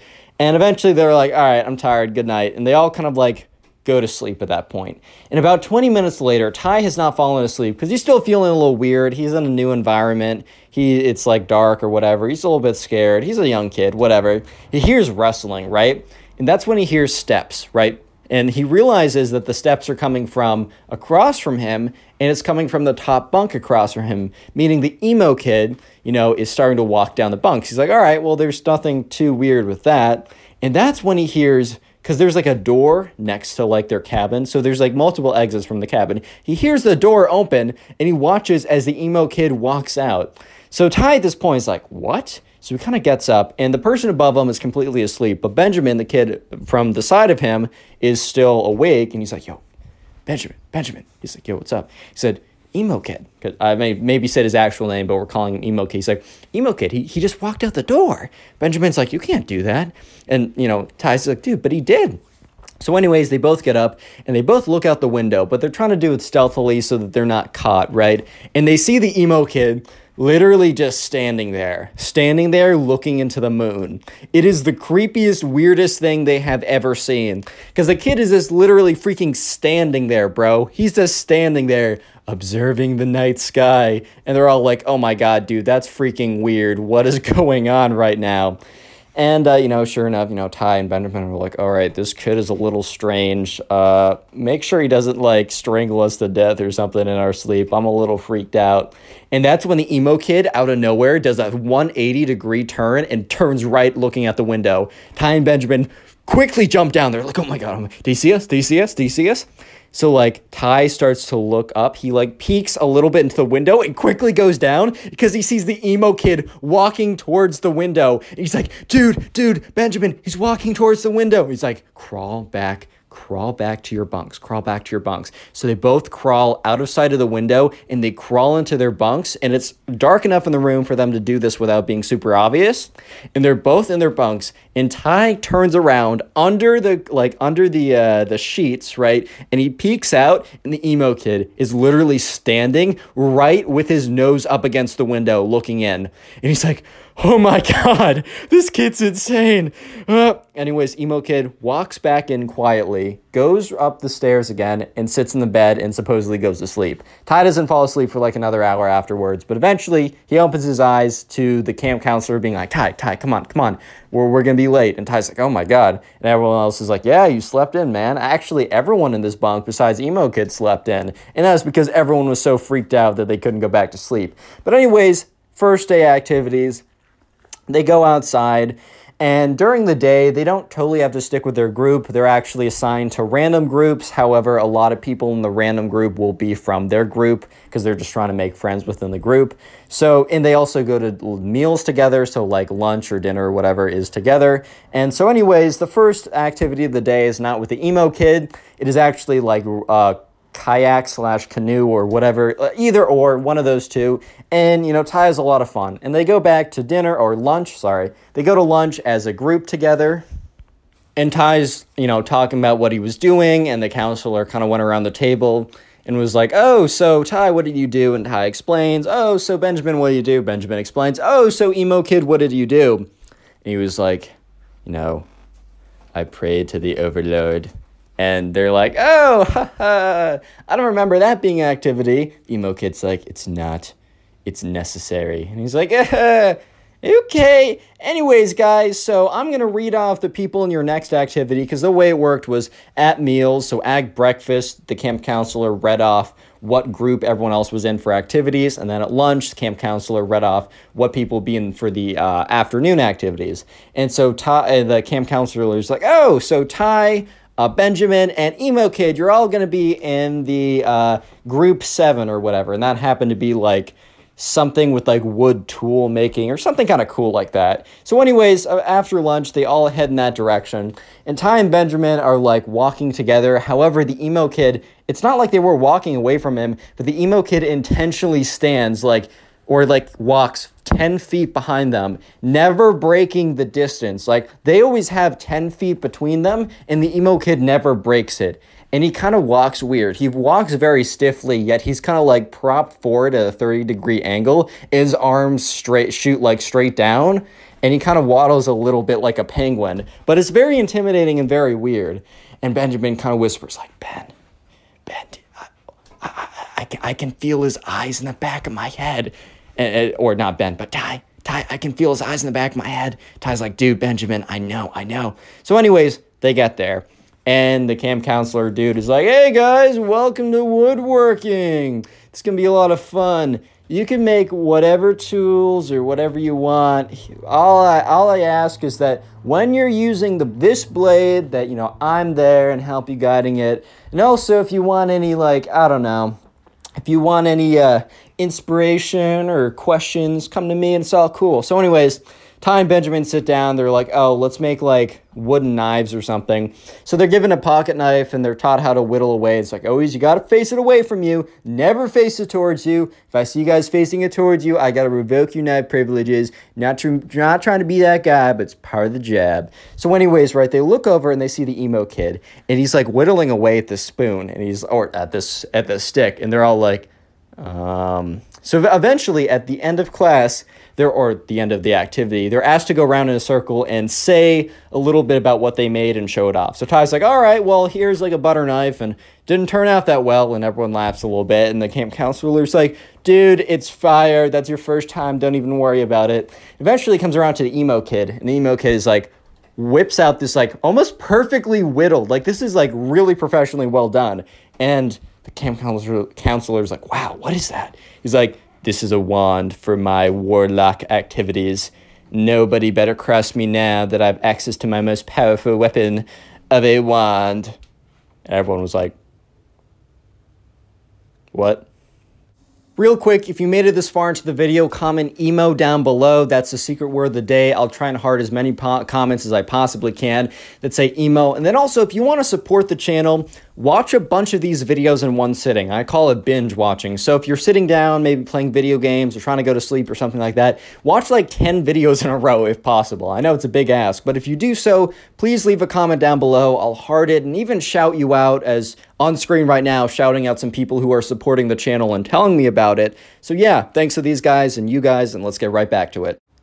So fast forward a couple days into the week, and every single day, the emo kid's been doing weird things. So right now is a Wednesday. For context, they got there on a Sunday night.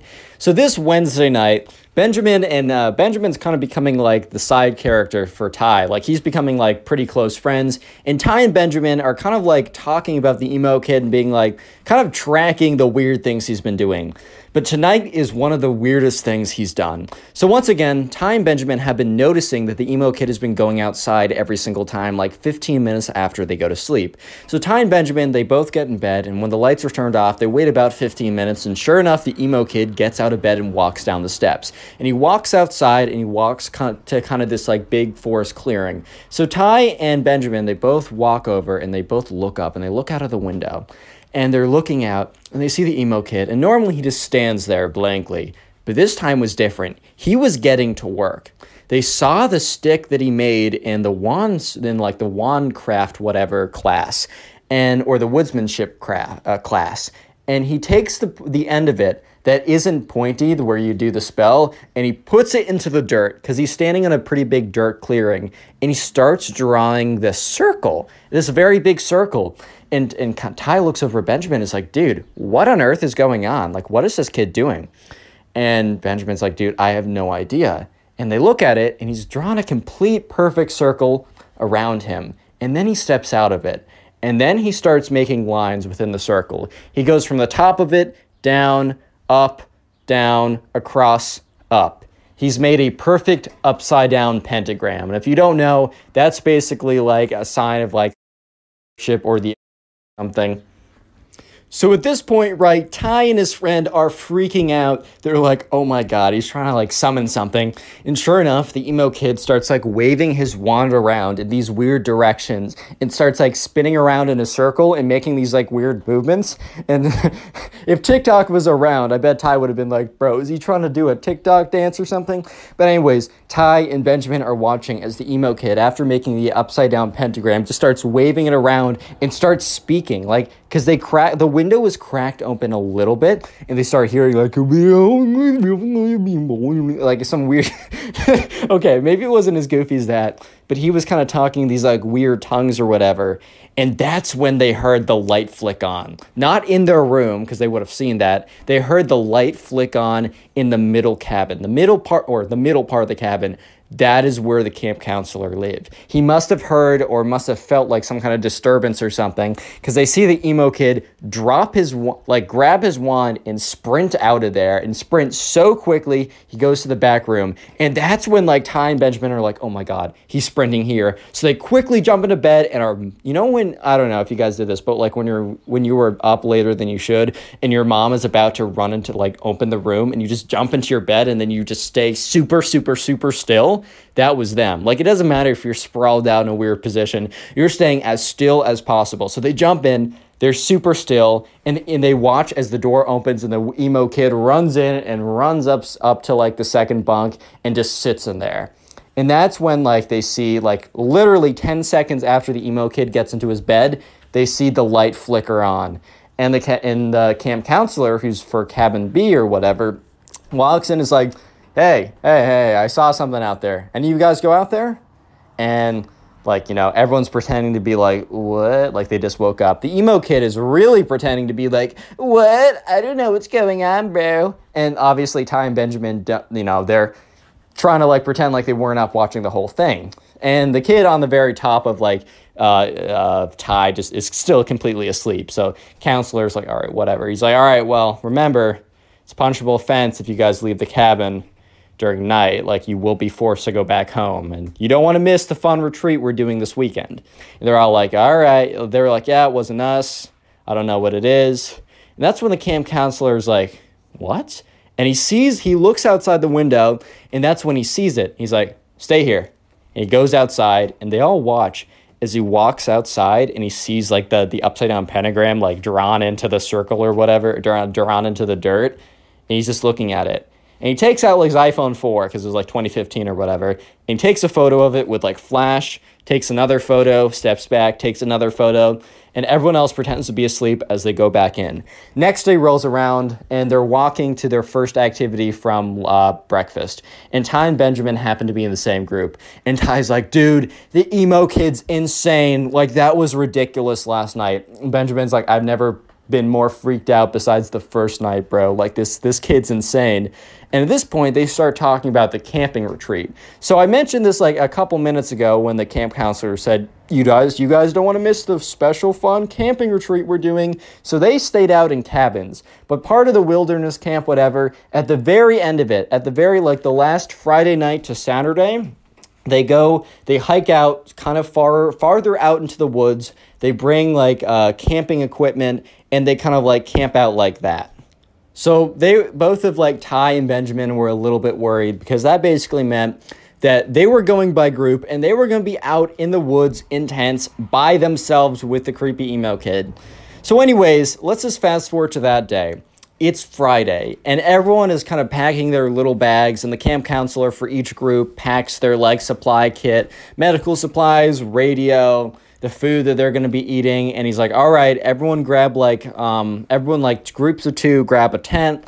And so, sure enough, people pair up, and Benjamin and Ty are together, and they grab this tent, and they start walking over to the campsite.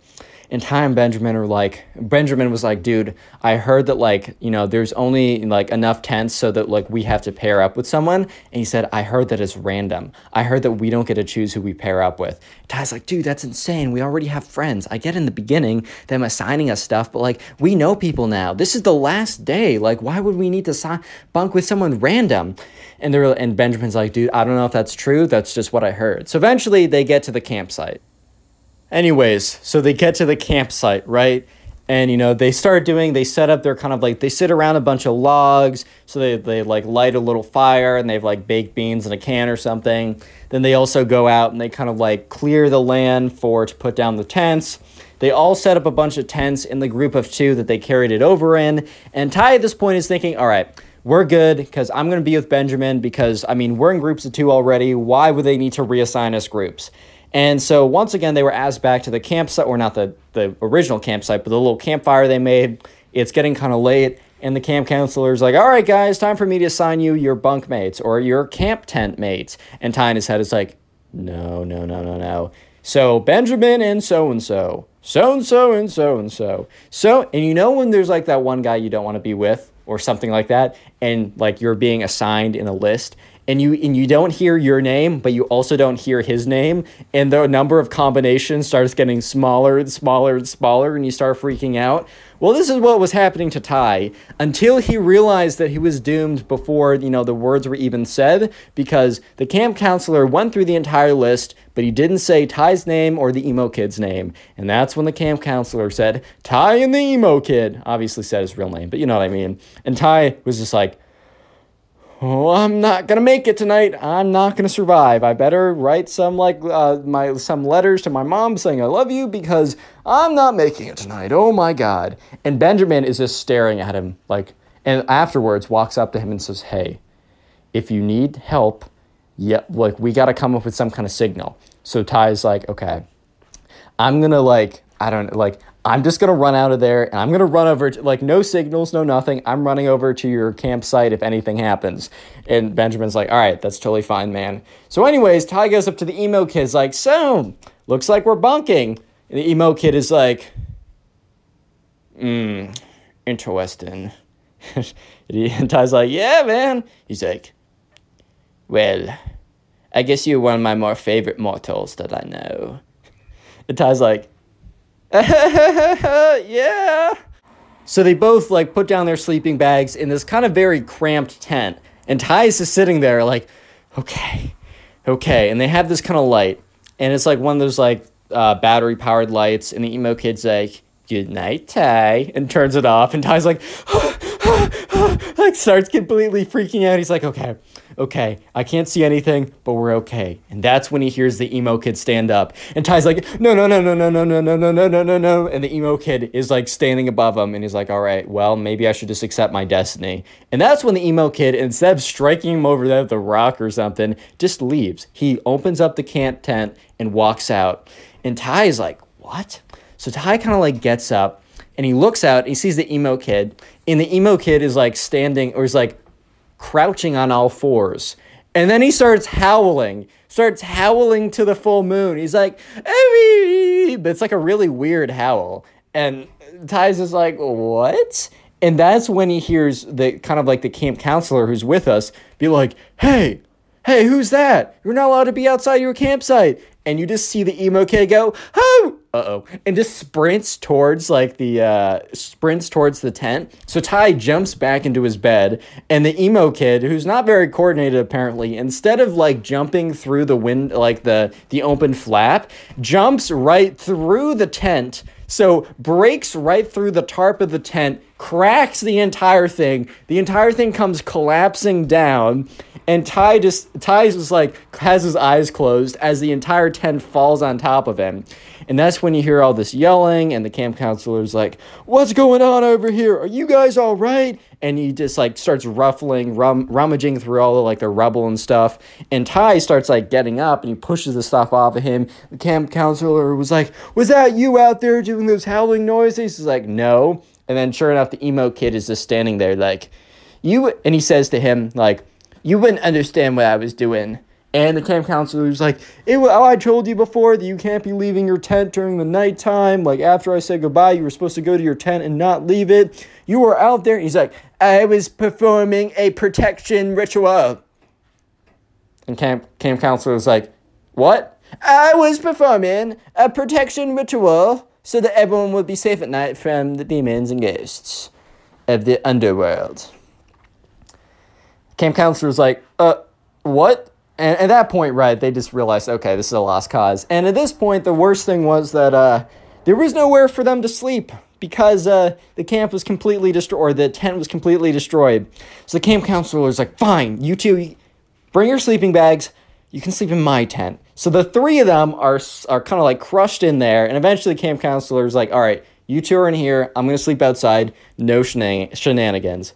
So it was the most uncomfortable sleep of Ty's entire life. But eventually, the day is over. He gets up. You know, they start packing up their stuff and they're walking back to the campsite. And that's when Ty meets up with Benjamin and is like, dude, like, what? Ha- like, you're not going to believe it. And Benjamin's like, I heard a lot of yelling. Are you okay? So Ty tells him the story. He's like, dude, that's insane. So, anyways, they get back, and uh, Ty's thing, Ty actually had a really good time at the camp, minus the emo kid, like cringe fest or whatever.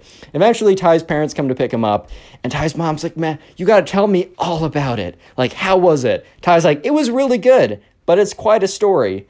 And so, for the entire, like, two hour car ride back, Ty tells them the entire story, and let me just say, click on the video on screen right now. I know you'll enjoy it. Just click it, do it. How's it going, everyone? I hope you're having a great day because today we have a story of probably one of the cringiest emo kids on planet Earth. I'm not even kidding. This is probably one of the craziest stories I've received. So sit back, relax, grab something to eat, grab something to drink, and let's call today's subscriber who submitted this story. Let's call him Oliver. So this all happened back in the good old days of like 2014, 2015 when like goth emo, uh, all that type of stuff with like super popular. And by the way, if you dress goth or emo, I literally don't care. That's a totally fine style. As long as you aren't an emo kid like this kid, you're totally cool in my book. So, anyways, right, this all started when Oliver and his friends were in the mall. And this was way back in the day. And Oliver and his friends were just kind of like walking around in the mall. They were trying to figure out something to do. I mean, it was a Saturday, so I mean, who knows, like, you know, I mean, like, they, they were trying to figure out something that they wanted to do. And Oliver's friend was like, hey, man, do you mind if we stop in Hot Topic?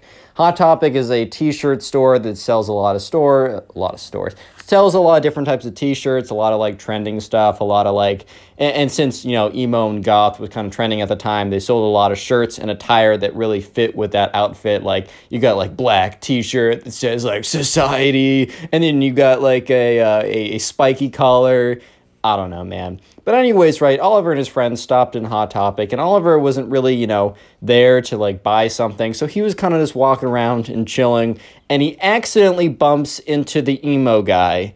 Or this the emo guy. I'm introducing a new guy, emo kid, whatever. We'll call him the emo kid. So, anyways, right, this kid turns around and he's got this like this black t-shirt on. He's got a spiky collar spiky collar choker type thing. He's got black pants. He's got black shoes on. His hair is black and it's like slicked down. So he has these like massive, really weird bangs where you can't even see his face. He's like, Watch where you're going, punk.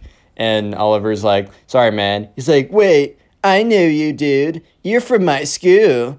And Oliver's like, yeah, I, I, think we're in class together. No, I've, I've seen you around though, because Oliver's starting to remember this one time he saw this really weirdo looking kid who was like, uh, man, no one gets me. And so, sure enough, the, the kid, the emo kid, is like, bro, I don't think you bumped into me on purpose. I think you were coming for me and my kind. And Oliver's like, dude, what, what, what are you talking about? And the emo kid's like, bro, I think we both know that you just hate the emo kids. And two other emo kids appear at some like appear basically appear out of thin air. And they were like, What's this kid talking about? Like, what's going on over here? And the emo kid's like, Yeah, this kid over here. He goes my school and he hates me on purpose. And he just bumped into me and it was crazy. I I I I, can't do this to us, man. And the other emo kid's like, yeah, yeah. Well, what do you have against the emo kids? And at this point, right, Oliver, was literally just standing in a Hot Topic t shirt store because his friend wanted to buy a t shirt. And Oliver's head, he's like, bro, please hurry up and get that t-shirt. But he says, look, I accidentally bumped into this kid, like this guy. I'm sorry. It's not on purpose. You can trust me. And the emo kid's like, uh, no, dude, I totally know what like a bump on purpose would feel like. That one felt so purposeful. Like I literally felt the purpose in the bump. It was crazy. And, and Oliver's like, dude, what do you mean by that? And the emo kid's like, are you getting aggressive with me, son? Uh, do you want to fight me, son? Oh, he wants to fight me, dude. And at this point, Oliver's like, all right, guys, all right, boys, have a good day. Oliver goes over, finds his friend. He's like, dude, I got, I, I met a bunch of weirdos. They want to fight me. I literally bumped into them, and like his Oliver's friend's like, all right, dude, like that's like, oh, all right, we'll we'll go. That's fine. And then Oliver's friend sees this like pack of like emo kids walk over, and Oliver's friend starts cracking up. He's like, bro, you can't be ser- You can't seriously think. Uh, wait, these kids, these kids want to fight you, dude. They're not going to do anything. They can probably barely walk here without fainting. And the kids are like waddling over. And the emo kid's like, Don't think I forgot what you did, man. And so, sure enough, right, you know, Oliver and his friend, they buy the t shirt, they leave. And, you know, Oliver is telling his friends all about what's going down. His friends, like, completely laughing. They find it hilarious. And that's because Oliver thinks to himself, Well, I'm never going to see these kids again. It doesn't really matter, right? Oh my God, was, Al- was Oliver wrong? Because this started one of the most insane sagas that Oliver has ever has ever had in his life. He was telling me that like he's experienced a lot of crazy things, but the story that is to follow what just happened is probably the craziest thing that ever happened to Oliver ever. So skip forward a week. An entire week has passed by, actually a little bit more because it's not a weekend. Oliver, it's a Monday morning. He gets up, he's like, "Oh my god, I got to go in." So, you know, he gets up, eats breakfast, gets on the bus. It's just like, oh my God, man, I, I, is it already Monday? Dude, that's freaking crazy. He gets into school and he's walking to his locker, all kind of like half awake or whatever. He has his backpack on. And he gets to his locker. And that's when he realizes that something something's wrong. Because his locker is like halfway open and like the lockers didn't have locks on them but oliver always like closed it by the end of the day. He'd grab his backpack and he would shut it all the way and it would close. And he noticed it was halfway open which was weird because no other lockers were halfway open. I mean some were but they were very obvious. The people just left them open or whatever. And oliver goes up to his locker and he opens it very close like very very slowly.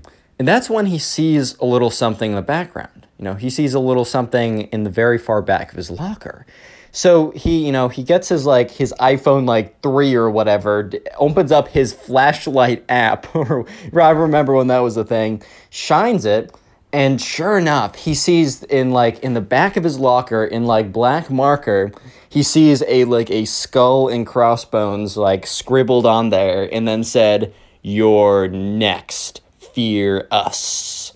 And you know, at this point Oliver is like, "What the, what? Huh?" Huh? What, what, what? Like, what's going on here, boys? Like, I don't, why? And so, sure enough, like, Oliver, like, hits up his friend. He's like, bro, did you do this?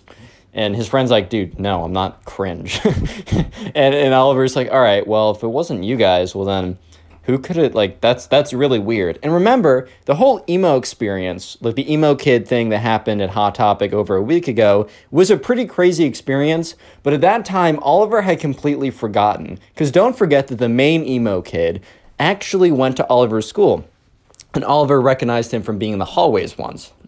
So oliver didn't even think for a second like he didn't even think of the emo kids when he was like all right who's probably going to be the one like who did this who's most likely that like probably went through and was trying to mess with me or whatever. And Oliver just didn't even think of the emo kid. So give it a couple days, right? A couple days later, you know, Oliver is kind of like towards the end of school. And uh, most people are gone, you know, Oliver's just like waiting. It's after class. Oliver's like waiting to go be, be picked up, but then he's like, oh shoot, I forgot my backpack. I don't know, that happens or whatever. So Oliver's walking back to his locker. And this is where it, it's actually a little creepy because he starts walking back to his locker. And it's like he looks at his locker and it's just scribbled in black pen. Like nothing else, no other lockers. It says his locker has all these black X's all over them. And it's done in Sharpie or whatever, but he's like, okay, whatever this, like this is kind of serious because like he looks around and no one else is around him so this is like kind of weird now he's definitely feeling kind of uncomfortable at the moment so he goes in there and he goes to grab his backpack and he sees a piece of paper sitting there so he grabs the piece of paper he realizes it's a letter, but he doesn't read it yet because he grabs his backpack, he gets on out of there, and he goes out of the school. And now he's standing where, you know, people are getting picked up or whatever. And this is where he feels more comfortable to actually read the letter. So he opens up the letter and it says, I'm going to try and read in the emo kid voice.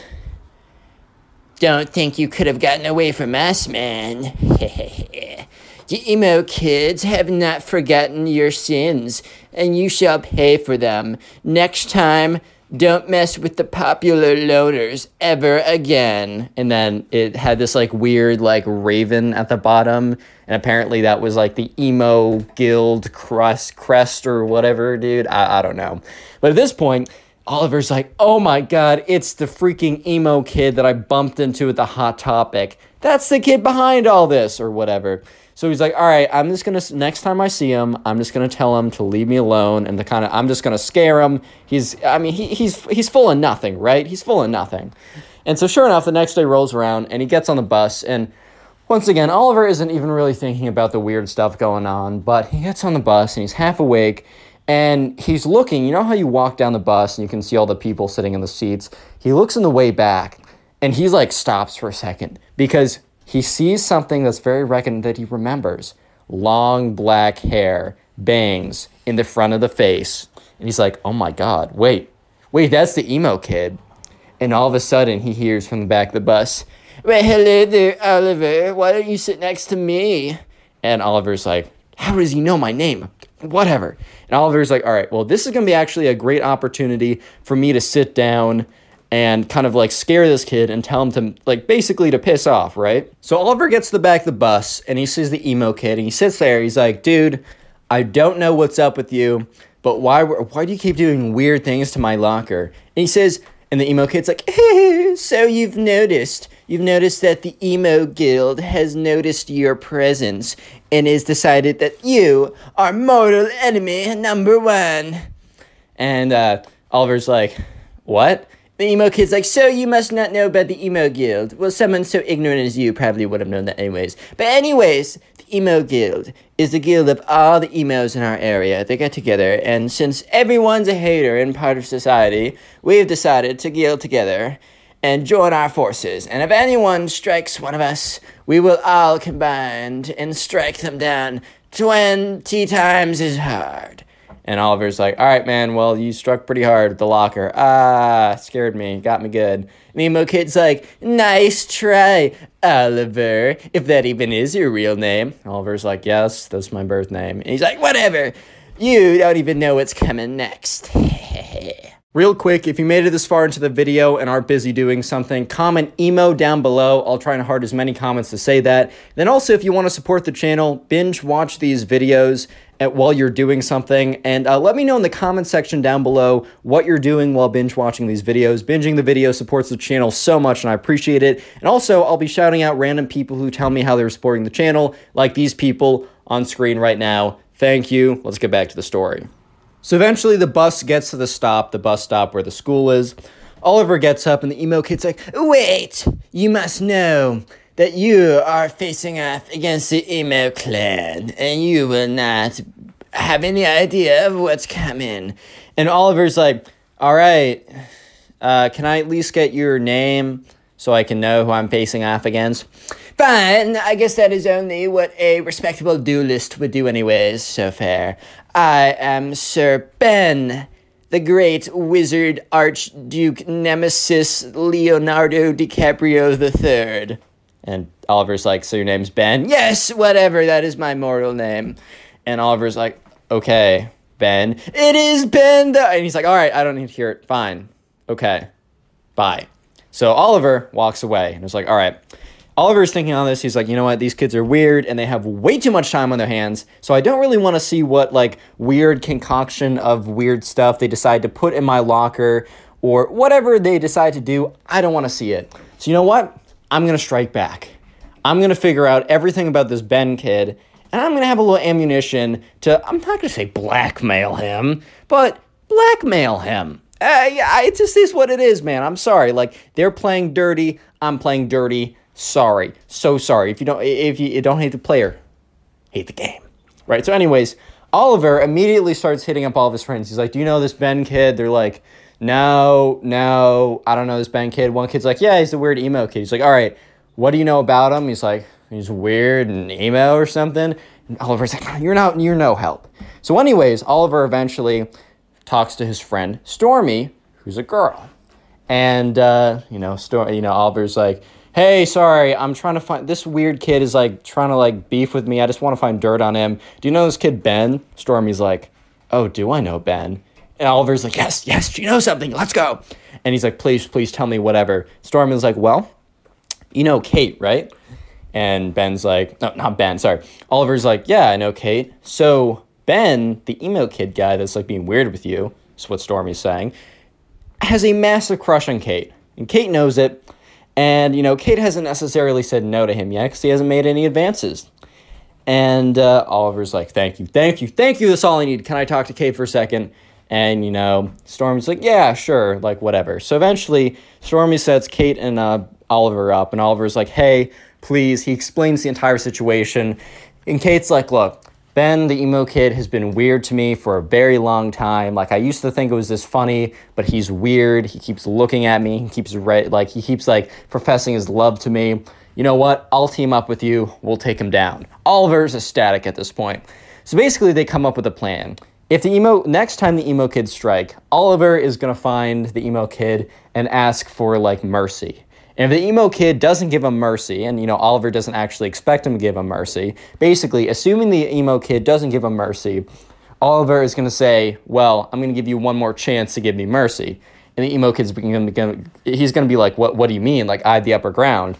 And then all of a sudden, Oliver is going to like pull out like a basically text message conversation with Kate, which is going to be fabricated about how like he knows someone perfect for her for her, and how like. Uh, Oliver's friend, who we'll just call Bob. No, we're not gonna. We're gonna call him. Uh, what should we call him? Oliver's friend Ryan is like perfect for Kate, and the truth is, Kate has like a crush on Ryan, and Oliver's basically gonna say, "Hey, if you do any like if you do anything else."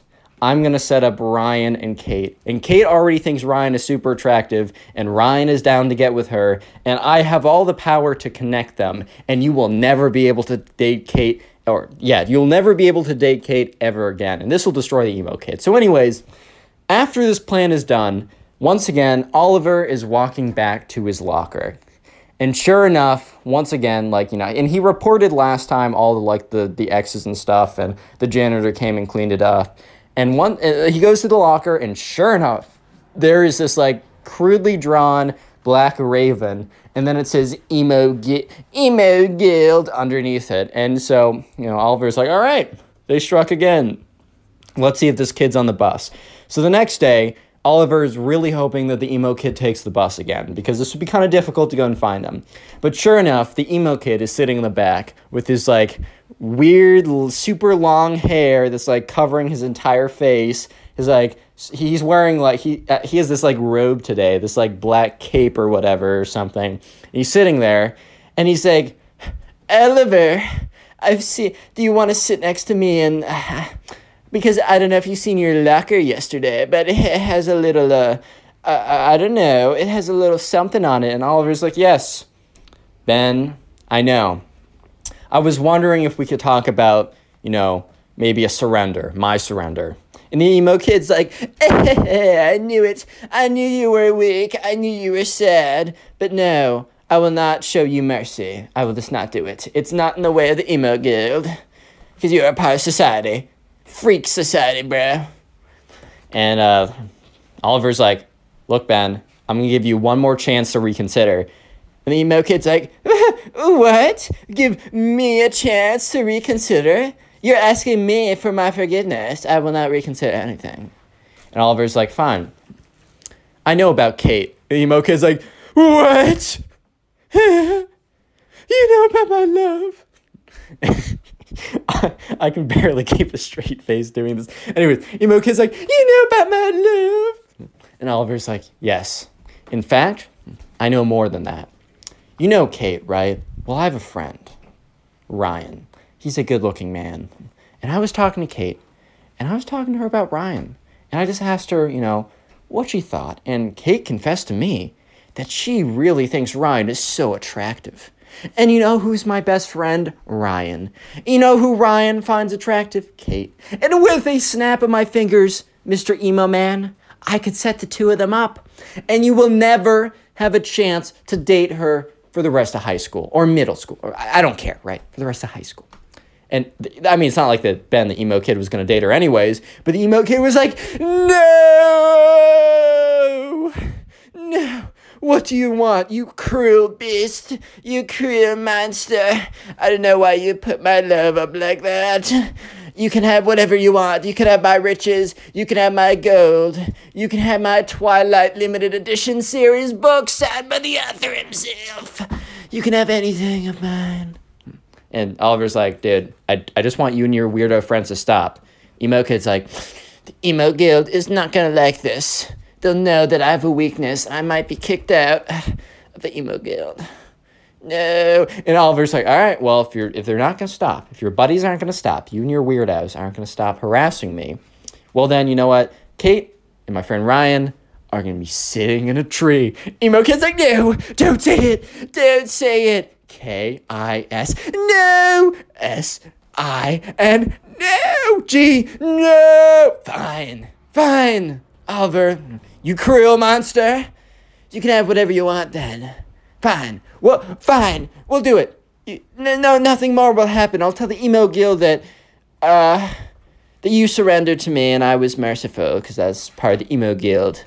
And Oliver's like, didn't you say that was the opposite? It doesn't matter, Oliver. I'm trying to work with you, idiot. And Oliver's like, okay, you know what? If this is true, Kate, you know, Kate and Ryan, you know, they're not going to be like that.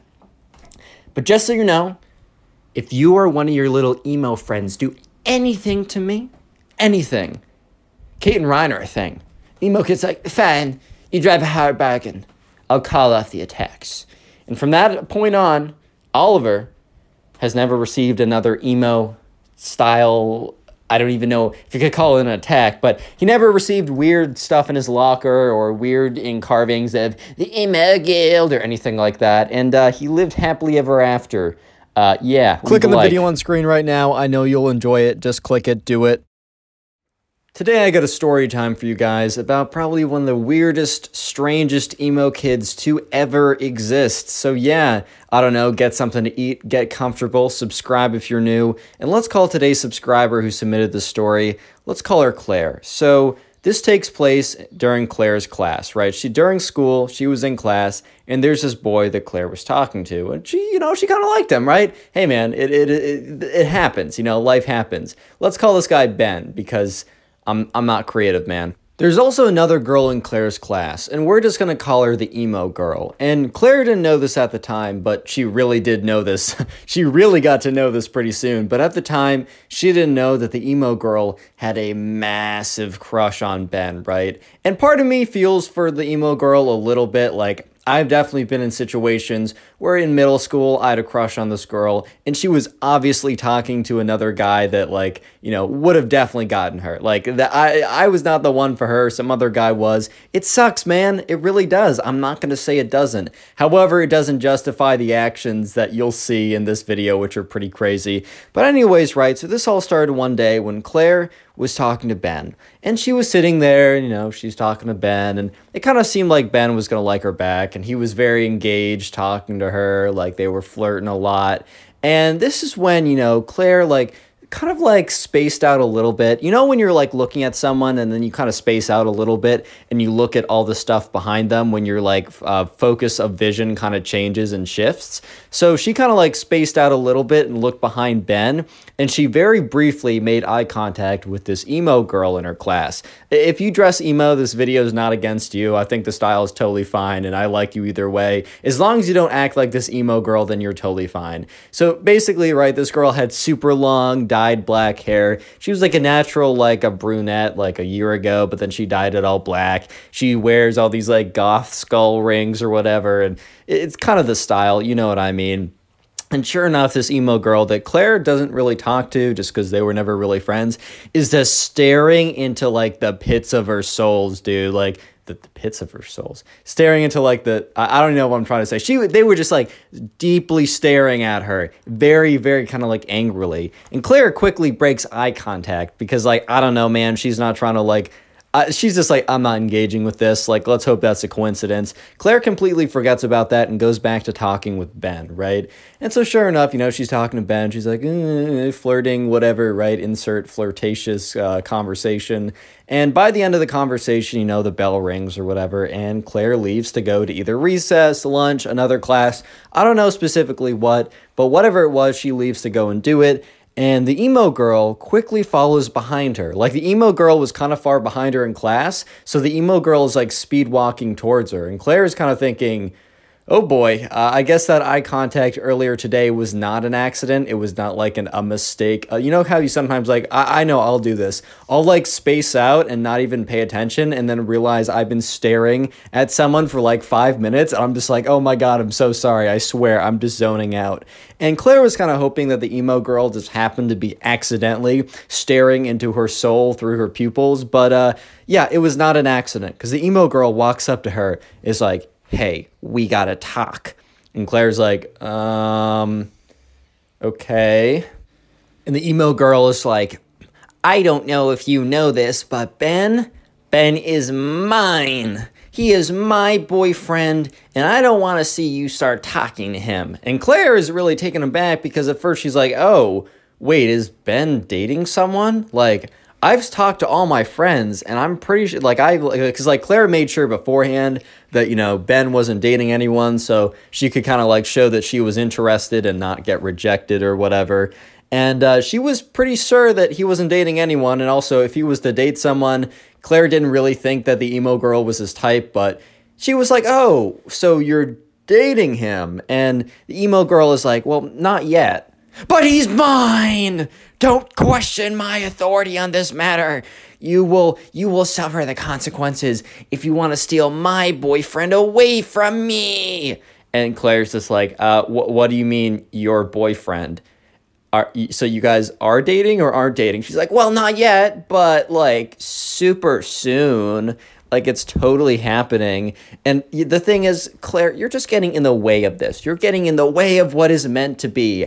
I was performing a spell last night, and in my cauldron, I got like uh, the spirits told me that Ben and I are meant to be together. And if you want to get in the way of spirits and magic, well, then oh, by by all means, like go ahead and curse yourself. But I'm just letting you know that if you get in between Ben and I becoming boyfriend and girlfriend and soon to be husband and wife forever, then you will regret it. And the emo girl kind of like hunches over and like shuffles away.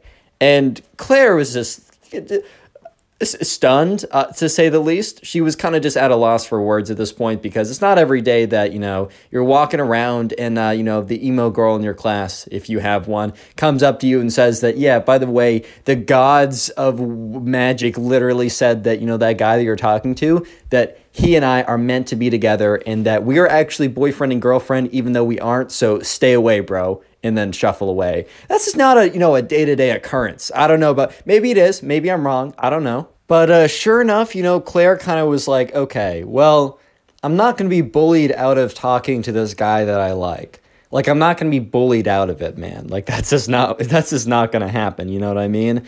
And Claire's like, you know what? I, I think I'm just gonna, you know, keep talking to this guy. I think I just am. So the next day rolls around, and the only class that Claire has with Ben is the class that she has with the emo girl. So it's not like Claire could really talk to Ben a lot in other classes. However, Claire does talk to him every kind of like lunch break. They get lunch together, and the emo girl doesn't eat lunch in the uh, lunchroom, so I don't think she knows, or if she does, she's not trying to see that. Fair enough, I guess. But sure enough, you know, Claire, you know, Ben comes over to Claire because they kind of were talking every single day. I don't think the I don't think the emo girl's ever spoken to Ben before, but they're about to they're about to be boyfriend and girlfriend, guys. Stop hating. no, but uh, so Ben comes over just like every other day, and Claire was a little bit weird. And Ben's like, "Are you good?" And she's like, "Yeah, yeah. Actually, it's nothing. Sorry, I was just I was just spacing out."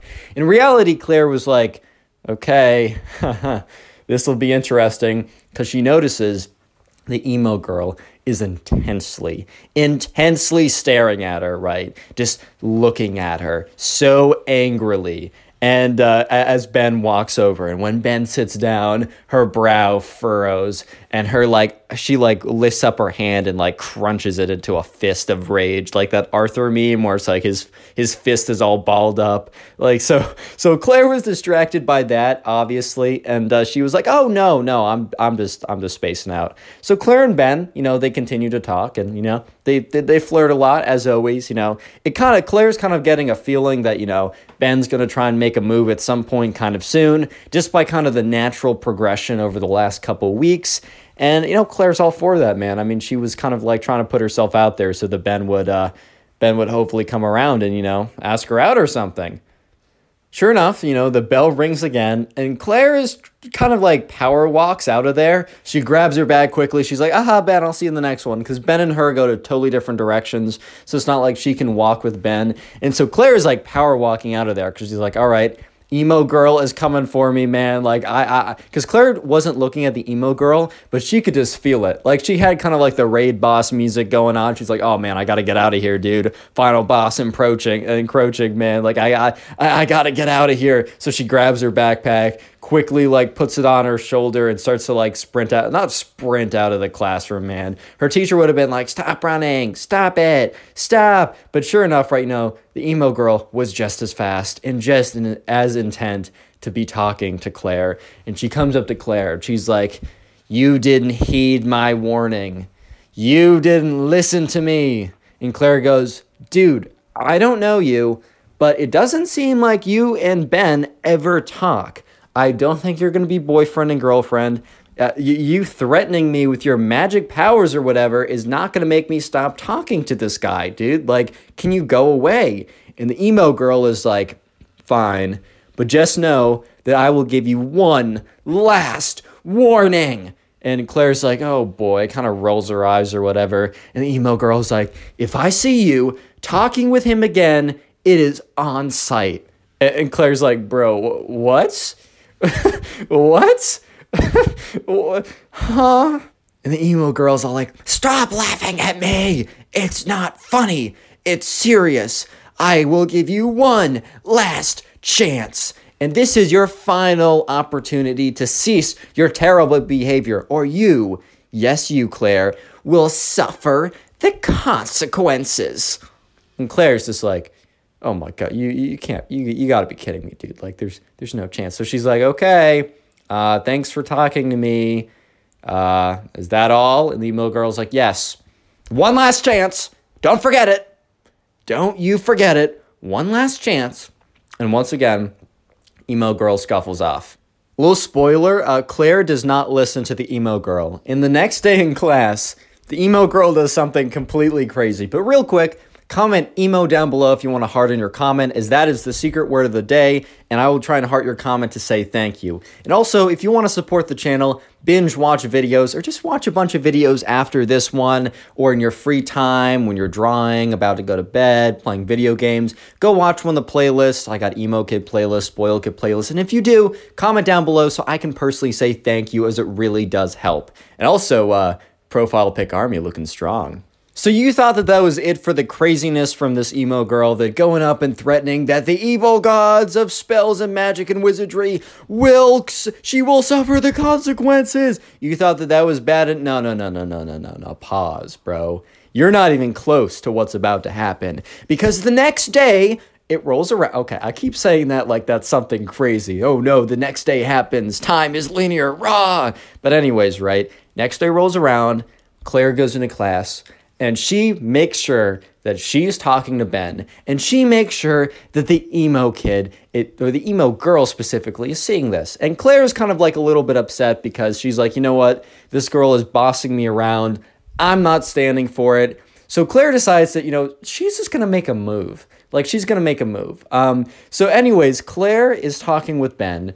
And, you know, she sees that the emo girl is at an angle where she can see both of them pretty clearly. And so Claire looks at the emo kid in the emo girl in the eyes. This is a little mean, I'm not gonna lie. However, it is kind of justified since the emo girl was like threatening to pull up or square up or like it's on sight if you talk to him or t- talking crazy or whatever. So this is a little bit justified, not saying it's not mean, but you know, uh, uh, Claire is kind of like, oh, Ben, like, tell me about you or whatever. And what Claire does is she puts her hand on like Ben's leg or whatever, kind of like as an indication of like, I like you. Uh, uh, don't go ahead and do this. I, especially like you got to ask people first like you can't go around just putting your hands on people bro as a connor pugs endorsement don't don't do this but anyways like i mean she was she already talked it like eh, she either way she does it and ben reciprocates very nicely back and Ben kind of like puts his hand on her chair, right? You know, when you're like in the movie, the classic movie theater scene where it's like you reach your hand behind them to like, uh, I don't know, you know what I'm talking about. And this, the emo girl legitimately snaps, dude. She freaking snaps. And you're in that, you're, you're probably thinking she's gonna go up and put a spell on them or she's gonna like go raw and like sprint to the bathroom to have explosive diarrhea. No, none of those things are true. You know what this girl does when she said it's on sight? She meant it. Because Claire, one moment, was like kind of relaxing in the company of her soon to be boyfriend, spoiler, Ben. In the next moment, she was on the ground. Do you know why? Because the emo girl freaking tackled her, dude. The emo girl was got so angry at the sight of them like basically uh, ho- they weren't holding hands, but they were like same level of like romantic intimacy as holding hands. She was so mad at that sight that the emo girl legitimately got up out of her seat, buckled her head down, sprinted like a D1 quarterback, and knocked Claire out of like, tackled Claire basically, and was like, and started hissing. So right now, Claire's on the ground. The emo girl is on top of her. Ben is sitting there in complete shock, like, what, what, what? And everyone in the class turns around, including the teacher. Um, because they were supposed to be like reading a book or something in pairs. They were n- none of this nonsense was supposed to be going down. So the teacher is just like, "What's going on over here?" And the emo girl is like, is like hissing the entire time, like, "I told you it was on sight. Stay away from my boyfriend." And Ben is just so confused, and Claire's like covering her face because the emo girl is like very faintly, but still trying to like claw at her. It's like don't don't don't don't don't like with their big like I, you know kind of like in Pokemon like meow meowth or I forgot the cat Pokemon that like Team Rocket has. You know how that like it has scratch attack that does like negative one damage. That was kind of the equivalent of what like this the emo girl was doing to Claire. So no damage was done, but it was very strange. And uh, sure enough, you know, Claire, at the next moment, feels the sensation of the emo girl leaving her body, like being picked up. So she opens her eyes and she sees the emo girl is literally dra- being dragged away by the teacher and dragged out of the classroom. And Claire gets up and Ben looks at her with just, just this look of, huh? And uh, at this point, Claire's like, Ben, I got some explaining to you. I got some explaining to do. And Claire explains everything that I just told you. Click on the video on screen right now. I know you'll enjoy it. Just click it, do it. Today I got a story of probably one of the craziest emo kids of all time, and I've told a lot of crazy stories, so strap in, uh, subscribe if you like stories, and let's call today's subscriber, uh, let's call her Luna. So Luna was a tennis player and was pretty good at tennis, and over the summer, her mom sent Luna to a tennis camp, and this story starts pretty far through the tennis camp. So the tennis camp lasted about one week long, and on the last day, which was Friday, all the parents would come and they would watch kind of like a tennis tournament of all the kids who were playing and learning how to play and getting better during the week. There would be a big tournament. They would have like, I don't know, a fake little trophy thing. But the main important thing was that there was a big tournament at the end of the week and all the parents came to watch. So this story starts on that Thursday. So this is the day before the last day, which is the big event. And uh, this this uh, tennis camp took place at a college, so they had access to a college dining hall. And Luna and her two friends were walking, you know, to go try and find a table. And Luna's two friends said, "Oh, look over there," or one of Luna's friends said, "Oh, look over there. There's a table." So Luna's two other friends, you know, went over and sat down at the table. Luna said, "I'll be right back. I'm gonna go get something." So Luna walks over to the dining hall grabs something to eat, and is walking back. And while Luna's walking back, she's not really paying attention. Like she's kind of like, I don't know, spacing out or looking on her phone, or for some reason, she's not paying full attention to her surroundings. So unfortunately, she bumps into this guy. And, you know, the guy had a tray of food, and the food, honestly, it wasn't even that bad. Like the food sure, like a little bit got on his shirt, um, but it wasn't like the entire tray exploded all over his shirt and his clothes were soiled and ruined beyond repair. Like, yeah, dude, you got sprayed a little bit. That sucks, but it's time to move on. And Luna was like, oh my God, I'm so sorry. That's so embarrassing. And like, she's like, eh, like, I'm so sorry. Like, I wasn't paying attention.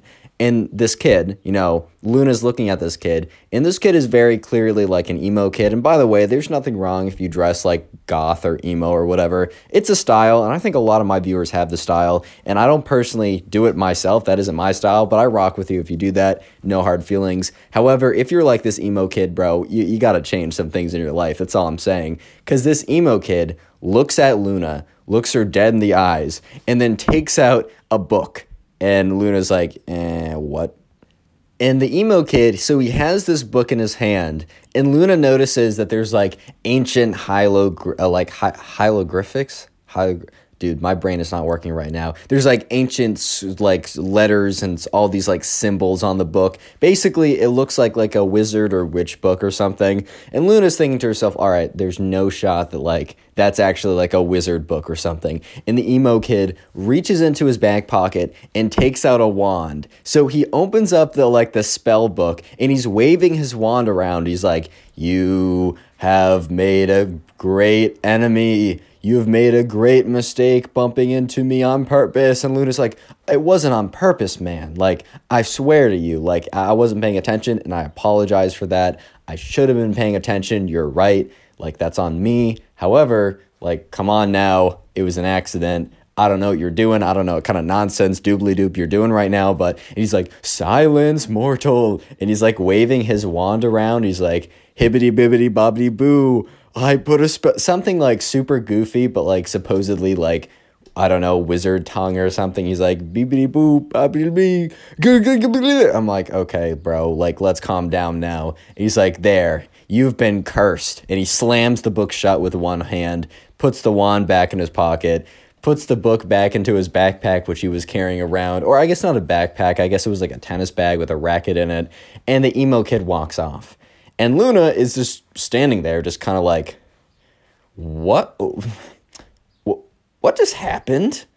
Like, can we just have like a little pause and a rewind of what just happened here? Because I don't think that like I really understood what was going on. Because there's not a shot that that actually just happened. So Luna goes back to the table with her two friends, and her two friends are like, "What took you so long?" And Luna's like, "Well, I actually have a very interesting answer that I bet you guys were not expecting." So Luna tells them the story, and they're like, one of them one of them was just like oh my god that's crazy. The other one was like dude like i know that kid. Like i saw i, I was in a tennis group earlier this morning. We're practicing forehands. I know that kid. He was so weird bro. He was all like shot okay he did okay he wasn't like the other emo kid bro. Uh, i'm just playing around. But he was like all like in the corner hushed away. And when the coach like get, like said to him it was his turn he kind of like looked up at him and flicked his long dark dark hair back, kind of sighed, and then like you know, hit a forehand or something. They're like, that kid was super weird, but I had no idea that he was like that weird. Because there's a difference between being kind of weird and putting spells on people randomly. Like, that's just who two different ballparks, bro. Quick comment emo down below if you want to harden your comment. That is the secret word of the day, and I will do my best to heart as many comments as possible. I'm still getting over some complications with the uh, the the wisdom teeth, and that might take a couple days. So please don't take it personally if I don't heart your comment. Do know I still really appreciate it. And also shout out to all the people who've been binge watching my videos, like going through and watching a ton of them either via the playlist or just through the recommended. Please let me know in the comment section when you're doing this so I can heart it and say thank you. And just know that you're supporting the channel more than you can even imagine at this point. I really appreciate it. Back to the story, it gets crazy. Anyways, right, so the next day rolls around, and remember that, you know, Luna was at a tennis camp, and on the last day, which was the next day, because this whole spell incident happened on a Thursday, and the last day was on a Friday. So it was Friday, it was the last day, And it was only like a half day because the parents would come and pick you up by the end of it. But, anyways, right, there was a big tennis tournament and all the parents came to watch. So it was a pretty big deal. And so everyone was sitting around on the tennis court, um, and like the coach was standing at the very front. Everyone was sitting on the tennis court, and he was reading off his list of like, all right, guys, like, thank you for all your hard work this week. And finally, it pays off. Just know that, you know, win or lose, like, you know, we just want to make sure you have a fun time and that, you know, I mean, there can only be one winner, so you, you, you can't take it that personally if you don't win. Uh, the most important thing is to like good sportsmanship, and have a fun time. And, anyways, let me read off the pairings. So the pairings were read off, and Luna had a first round match where she played against another, some random guy or something, and she was better. She was probably one of the top 10 people at the camp. She didn't expect to win the tournament. I mean, the, the other people, there are, were some people that were much better than her, and maybe they're having a bad day or whatever, but Luna just wanted to you know, go out there, have some fun. So Luna's first round match went down really well. She won 6 2, 6 3, which is pretty solid win if you guys know tennis. I used to play tennis a lot back in the day. That's why I can tell this story so well, um, at least the tennis parts. Uh, but, anyways, things get really interesting when Luna goes into her second round match. The second round match is against a familiar character that you guys may or may not remember from earlier in the story. Yes, Luna is playing the emo kid, and let me just say that Luna did not forget the emo kid, but very well the converse is true too, because the emo kid had not forgotten about Luna either.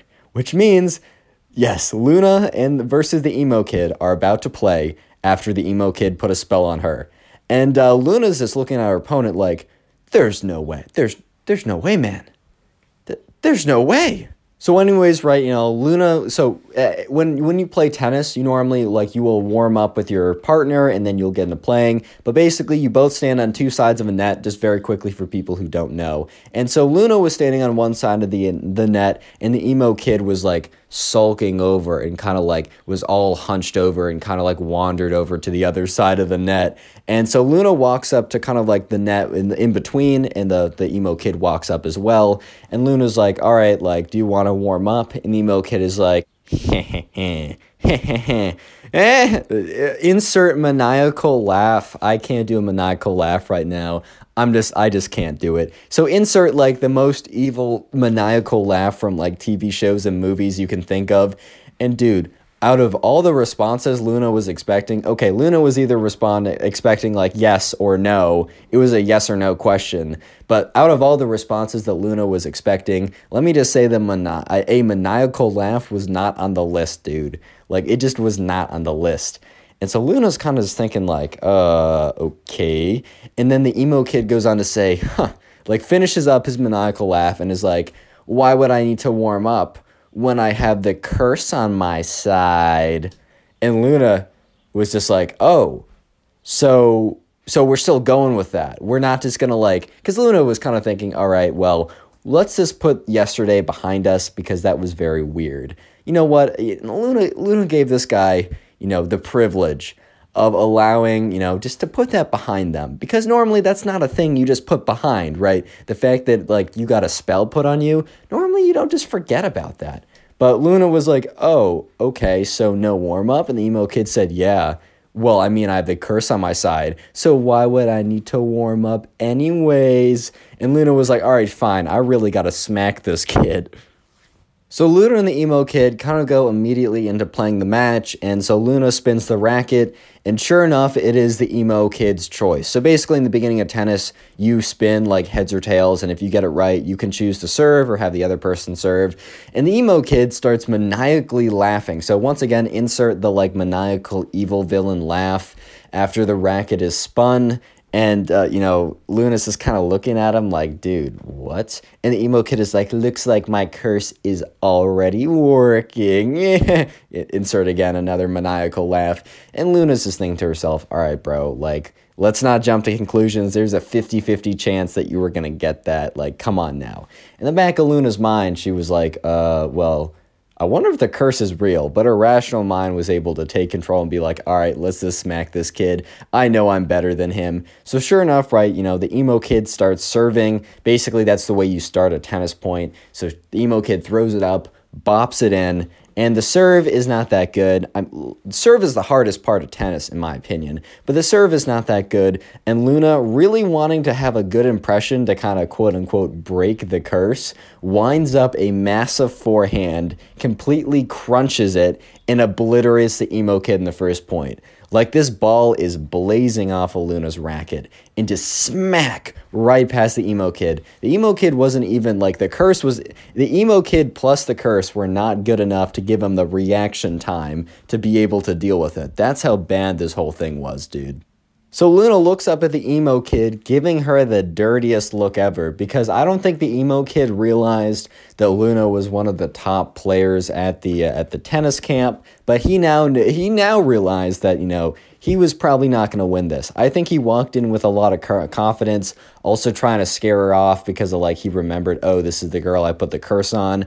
Odds are he would have like if this was a different person he would have put a curse on them beforehand. Like he would have walked up to the tennis net whipped out his magic wand and been like up you're now cursed or something just to mess with their head. But since he's he's already done that right he was trying to like he was trying to use that as leverage. But anyways the match continues and the emo kid is getting destroyed. So at this point, the emo kid is down about 3 0, and they're only playing one set. Basically, in tennis, you play six, like you play to six games. Whoever gets to six games first, but win by two, wins. And if you get to 6 6, uh, you play a tiebreaker. But, anyways, right, Luna's up 3 0. So, absolutely smoking the emo kid. And it's Luna's serve, and she serves it in, and it is very clearly a winning shot. However, it was close, right? It wasn't like it was clearly in, but it wasn't like in by so far that like you'd have to be like crazy to say that was out, right? And the emo kid was like out because if you don't know, uh, you you make your own calls when you play tennis. There's no umpire unless you're really good.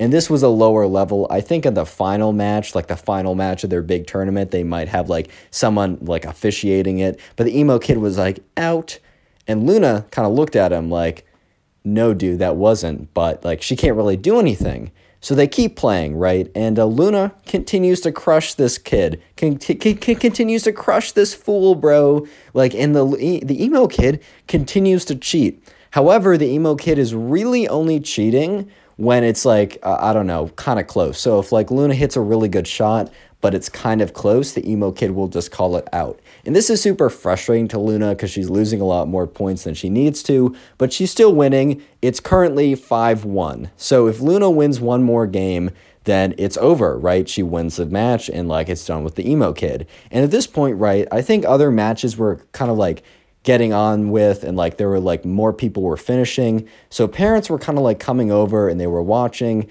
and like more of the staff officials decided to watch this game just because less matches were being played because more people were winning and losing and kind of less matches were going on. So at this point right it was like 5-1 luna and there were a bunch of people watching at this point and so Luna hits a shot that is very clearly a forehand winner. She hits it, smacks it. It's not even like the other ones that is kind of close. This one was so clearly in, it was in by like two or three feet.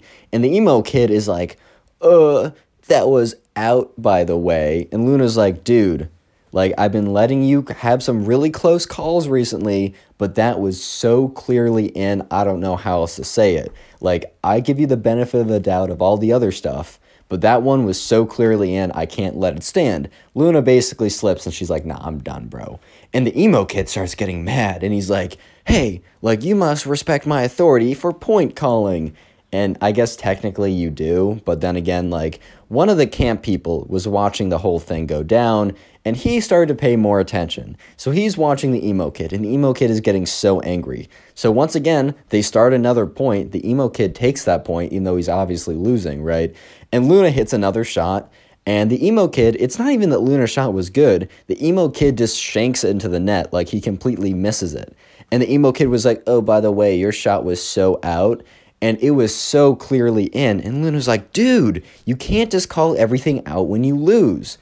And at this point, the emo kid said, uh like, I'm going to do what I want because it's my authority and you have to deal with it. And at this point, right, the camp counselor had kind of noticed what was going on and was like, all right, all right, I got to come in here. I got to put a stop to this. So the camp counselor, you know, starts to walk on the court. and is like, What's going on, guys? And the emo kid is so angry at this point because he's losing and he's just mad. And what, oh my God, this is where the emo kid snaps. So the camp counselor is walking over to the emo kid and is like, All right, can you explain what's going on here? Like, it looked like that point was very clearly in. Why did you call it out? And when the, when the camp counselor says to the emo kid that it was clearly in and asked him, kind of questioned his call, the emo kid already super salty and already molding super hard, being super angry already, just completely loses it. And he takes his racket and he goes, rah, and he whips around and he smashes it into the camp counselor. And like the camp counselor stumbles back and it's like, oh my God. Cause like the racket had hit his arm, it had like broken the skin a little bit. So it was a little bloody and he, it wasn't that bad. He didn't break anything. He didn't like hit a major artery or something. But the racket smashed into the camp counselor and like kind of like broke into his skin. So the camp counselor starts yelling like, "Are you crazy? Like why would you do that? I was literally asking about a call and you attacked me." And there was another camp counselor watching the whole thing and he starts walking in, but before they could do anything, you see this woman with long with kind of like a kind of like a side part like it kind of like the Karen haircut. Maybe she was a nice woman, but I'm just describing what I was told. By the way, the story was sent into my Instagram. Go ahead and follow me there. It's in the description. Even if you don't want to send in the story, just follow me there. It makes me feel good. But, anyways, this woman walks on the court. She kind of looks like a Karen. Maybe she's super nice. I'm just saying it how it is, right? Walks on, grabs the emo kid by the back of his, by like the scruff of his shirt, and drags him away. And he's like, ma'am. Like, he's like, ma'am, I was winning. The emo kid literally had the audacity, as he was being dragged off court for attacking one of the camp counselors, to say that he was winning. What? Yeah, so the, the other camp counselor, I mean, the one that got hit with the rackets, like, uh, I got to get this checked up. Like, I think I'm fine, but, like, I just want to make sure that, like, it didn't break anything farther because his skin was kind of bloodied up. And the other camp counselor, the one that was not attacked by the emo kid, walked up and said, Hey, Luna, like, sorry you had to deal with that. Uh, we're giving you the win, obviously. And so, sure enough, Luna went on. Luna didn't win the tournament, but, you know, did pretty well. And the emo kid was nowhere to be seen after he's dragged off by his mom. Presumably, his mom was like, all right, like, we're done. Grabbed him and just dragged him off. Click on the video dude. on screen right now. I know you'll enjoy it. Just click it, do it.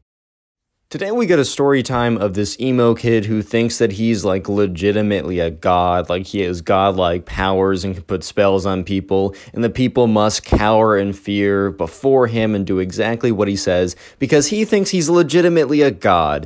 I'm not even kidding. Strap in, subscribe if you like stories, and let's call today's subscriber who sent in this story, let's call him Drew. So this all happened one day when Drew and his mom decided to get uh, dinner with uh, his cousin and his cousin's mom because it had been a long time since Drew and his mom had seen his cousin and his cousin's mom. And at this point, right, you know, you know, they just want to have a little bit of a reunion. It had actually been so long that had probably been about three to four years since Drew has seen his cousin. And you know, while they're driving over there, because they're driving to some kind of like local restaurant or whatever, because Drew's cousin and his Drew's cousin's mom were happened to be in the area for some reason. Uh, Drew's mom was like, "Hey, Drew, by the way, I just want to let you know that your cousin, he's going through." Through a little bit of a phase. And, you know, Drew's like, What do you mean?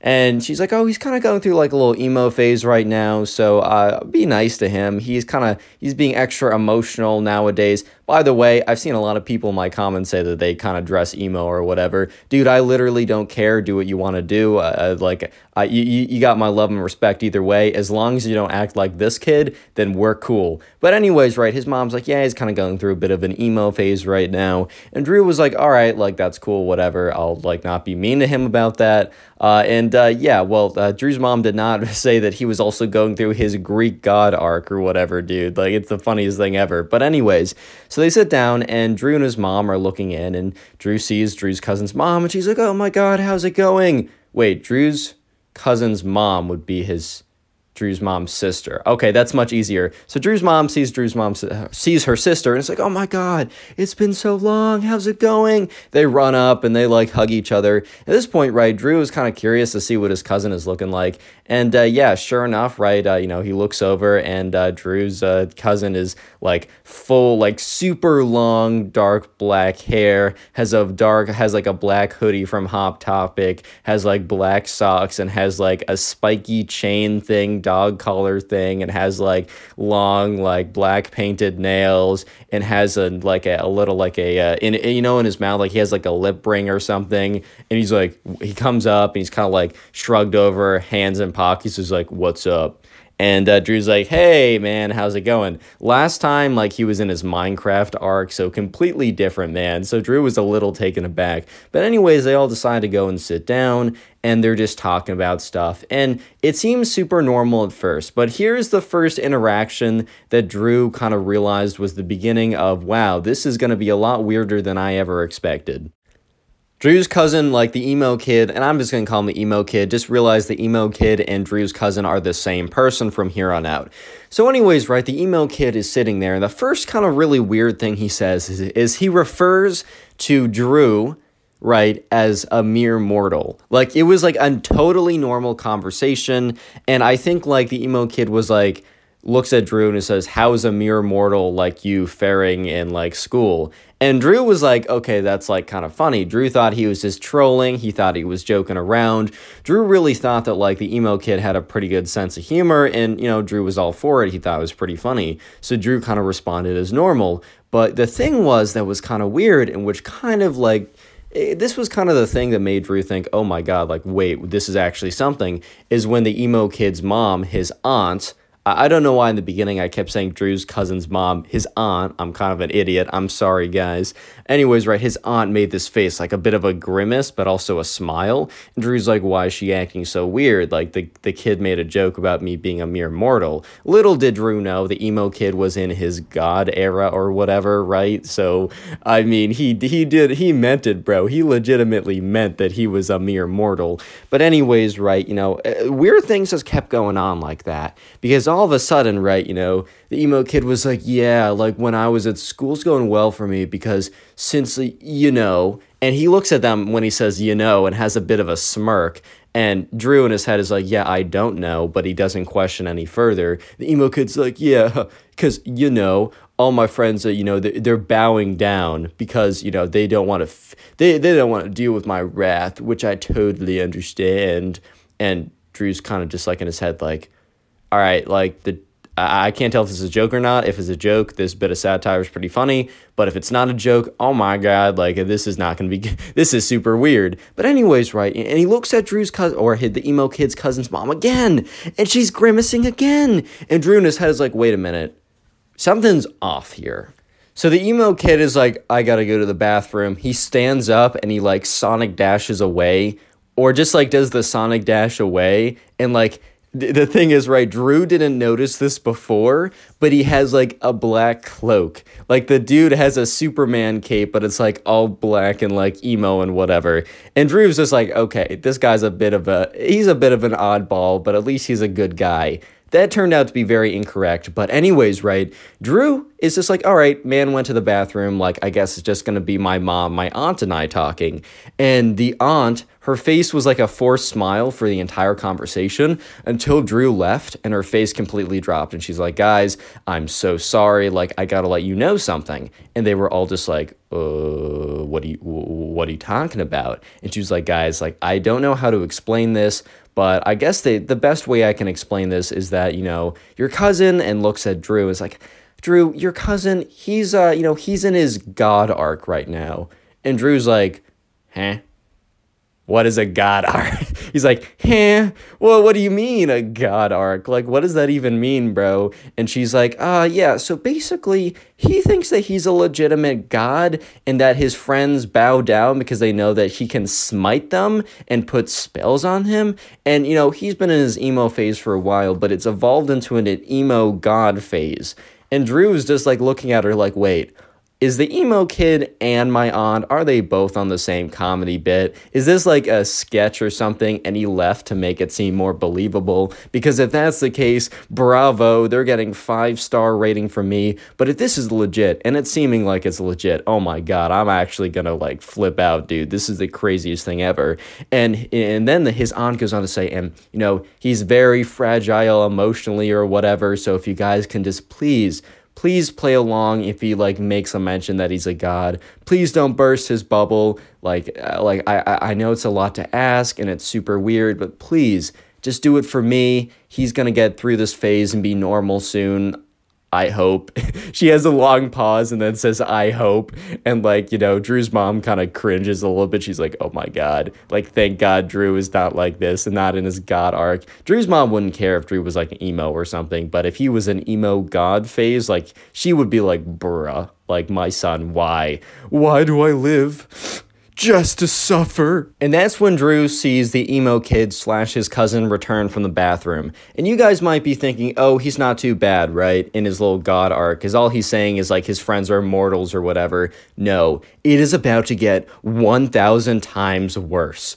It's something about the bathroom just turned him into like super evil, vengeance god mode. Like it is about to get so so bad. So strap in and prepare yourself. Real quick, comment emo down below if you want a heart on your comment. I'm going to try and heart as many of those comments as I possibly can because emo is the secret word of the day. And by the way, the channel's actually been doing really well because you guys have been binge watching the videos. And I, I, tell you, best way to support the channel is to watch a bunch of my videos in the row and then comment about it. And you guys have been going like really above and beyond. Like here's just some people on screen who've been like legitimately watching like a ton of videos and like legitimately watching me and letting me know. Just so you guys know, this is the best way to support me and it's actually really shown and it, it's crazy. And I just want to say thank you. So let me know if you're binge watching these videos in the comments. I'll try and heart them. I'll try and respond or something. And just know I really do appreciate it. And uh, yeah, thank you for the watch time. Uh, the channel's going kaboom, and it's all because of you guys. Anyways, back to the story.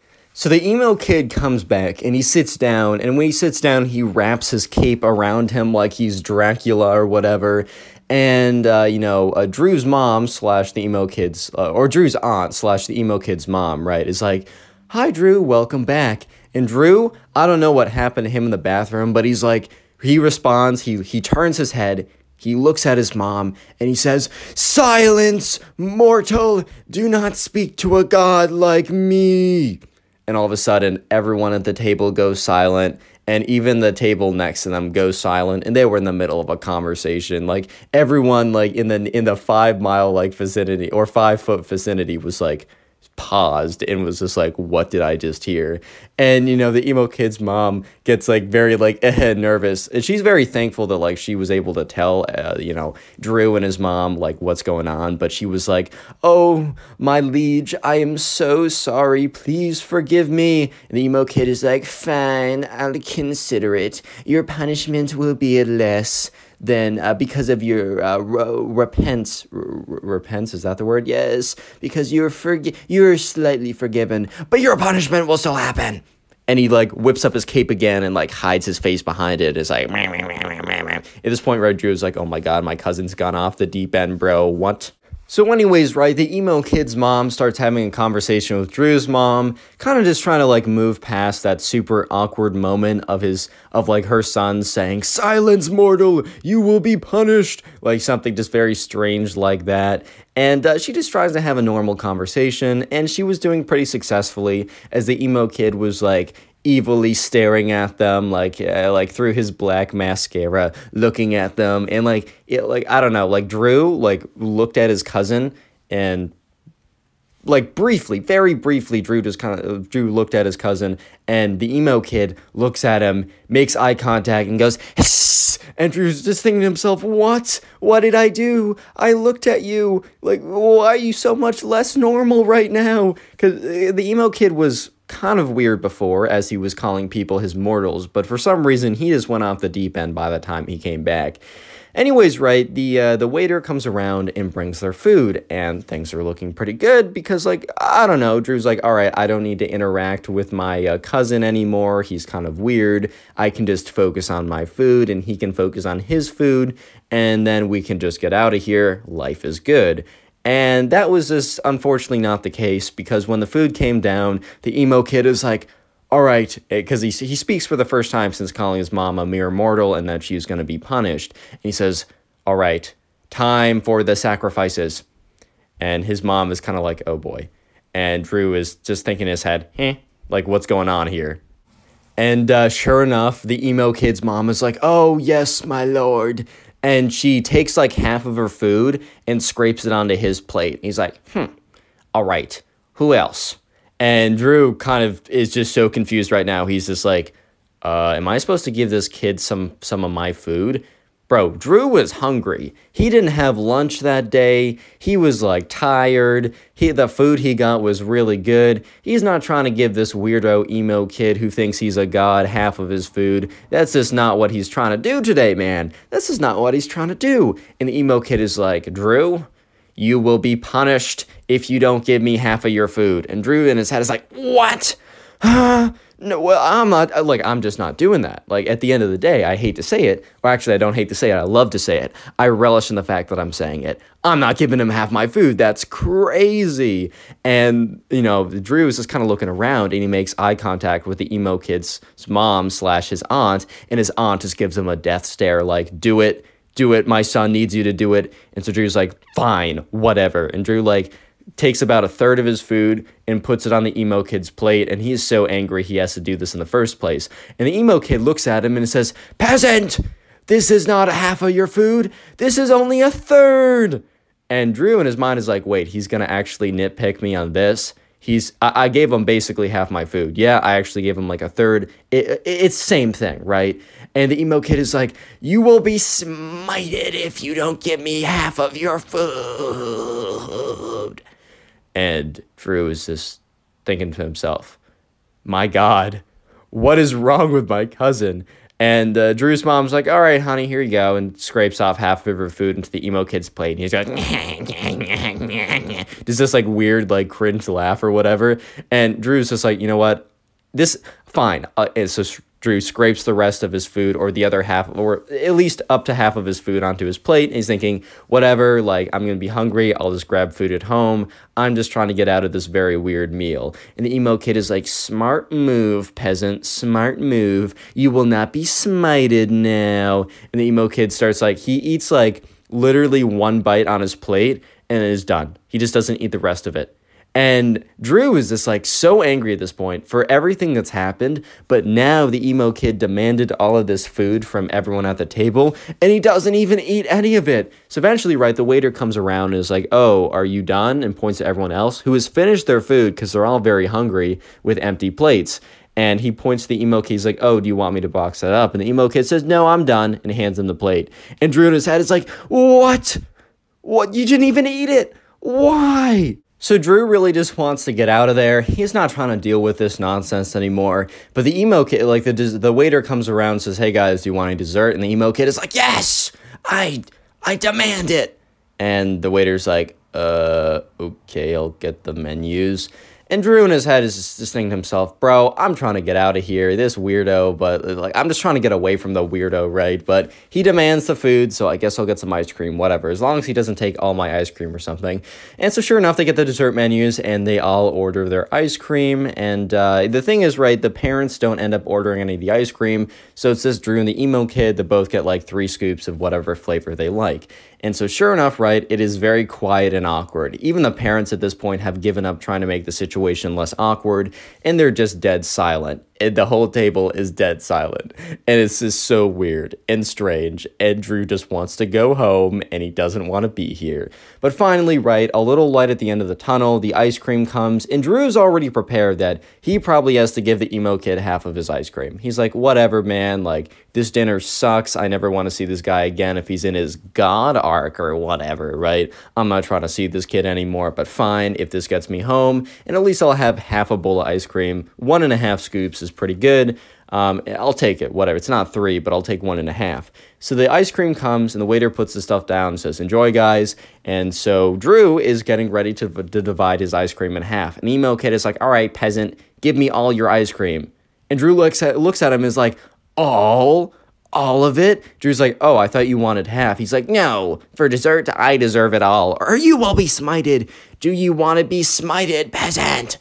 And Drew looks at him and he has that like eye twitch. You know when someone in the movies is about to go insane, their eye starts twitching? Drew legitimately told me over Instagram DMs, which is how he sent me the the story. So follow my Instagram in the description, but also submit stories there. I'm going to have an email up very soon. Sorry for the delay. Give me a couple days, guys. But anyways, right?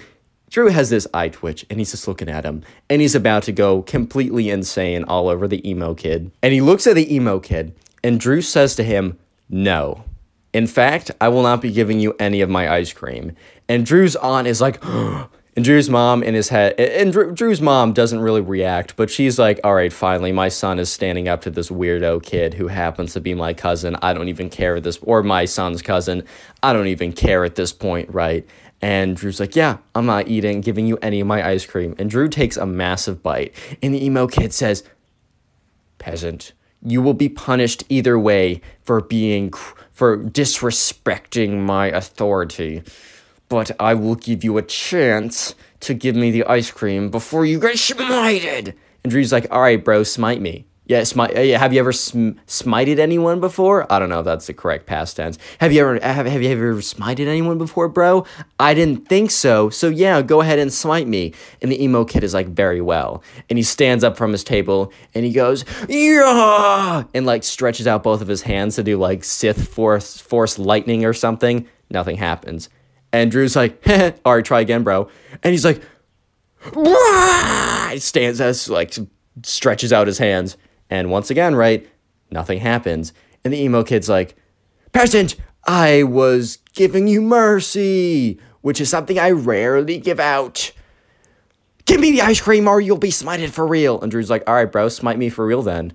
And the emo kid starts getting angry and he's like, I was generous, I was kind, and you, you disgusting little peasant, you don't understand what you did. And the emo kid takes he goes over, reaches over, grabs Drew's bowl of ice cream, and chucks it across the room and is like, If I can't have it, nobody can. And Drew's like, All right, man, I'm done. And he gets up and he looks at his mom. He's like, Mom, we're going.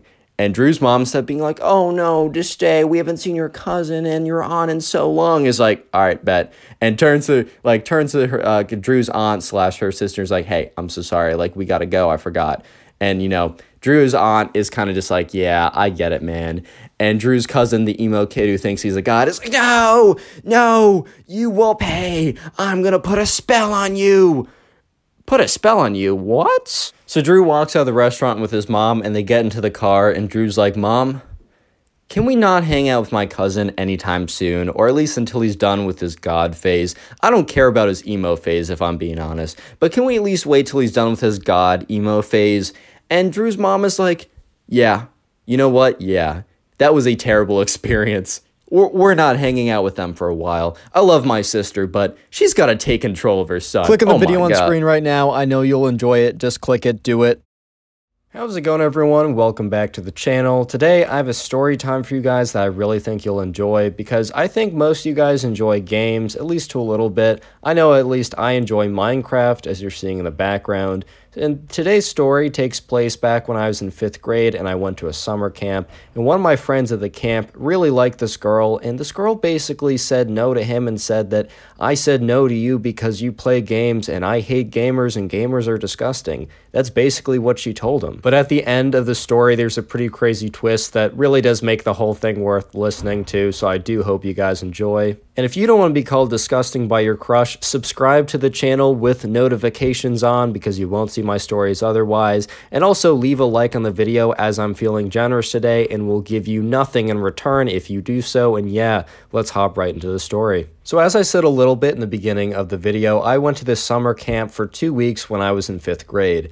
And so I got there and I didn't really know anyone there. And in the very beginning of the summer camp, there was a lot of icebreaker activities.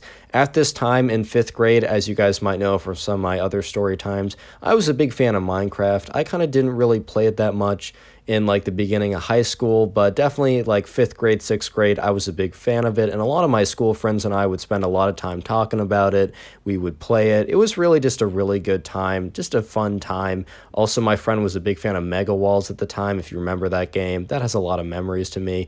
Anyways, though, I'm at this camp, right, and I don't know anyone, and there's an icebreaker activity. Basically, the icebreaker activity goes along the lines of basically you someone can basically say something that they like or they really like and then basically anyone else who like also enjoys that subject matter can like come to the middle and like you know talk to the people and like hang out with them or whatever so the game was played a little bit and there was some kind of like generic stuff like i like ice cream i like dogs and it's like yeah i like ice cream i like dogs and i went to the center for those but because it was so like like broad and generic like half the like if not more than half the people went to the center so it wasn't super helpful. Basically then this one guy comes to the center and he basically says that he really likes minecraft and now this one was a bit more specific and while minecraft was super popular at the time it was really only like four to five guys who went to the center, and I was one of the four to five guys. And because this was kind of a smaller group of people, the thing is, those actually became my friends during the two weeks at camp. I'm actually still somewhat in contact with like a few of them.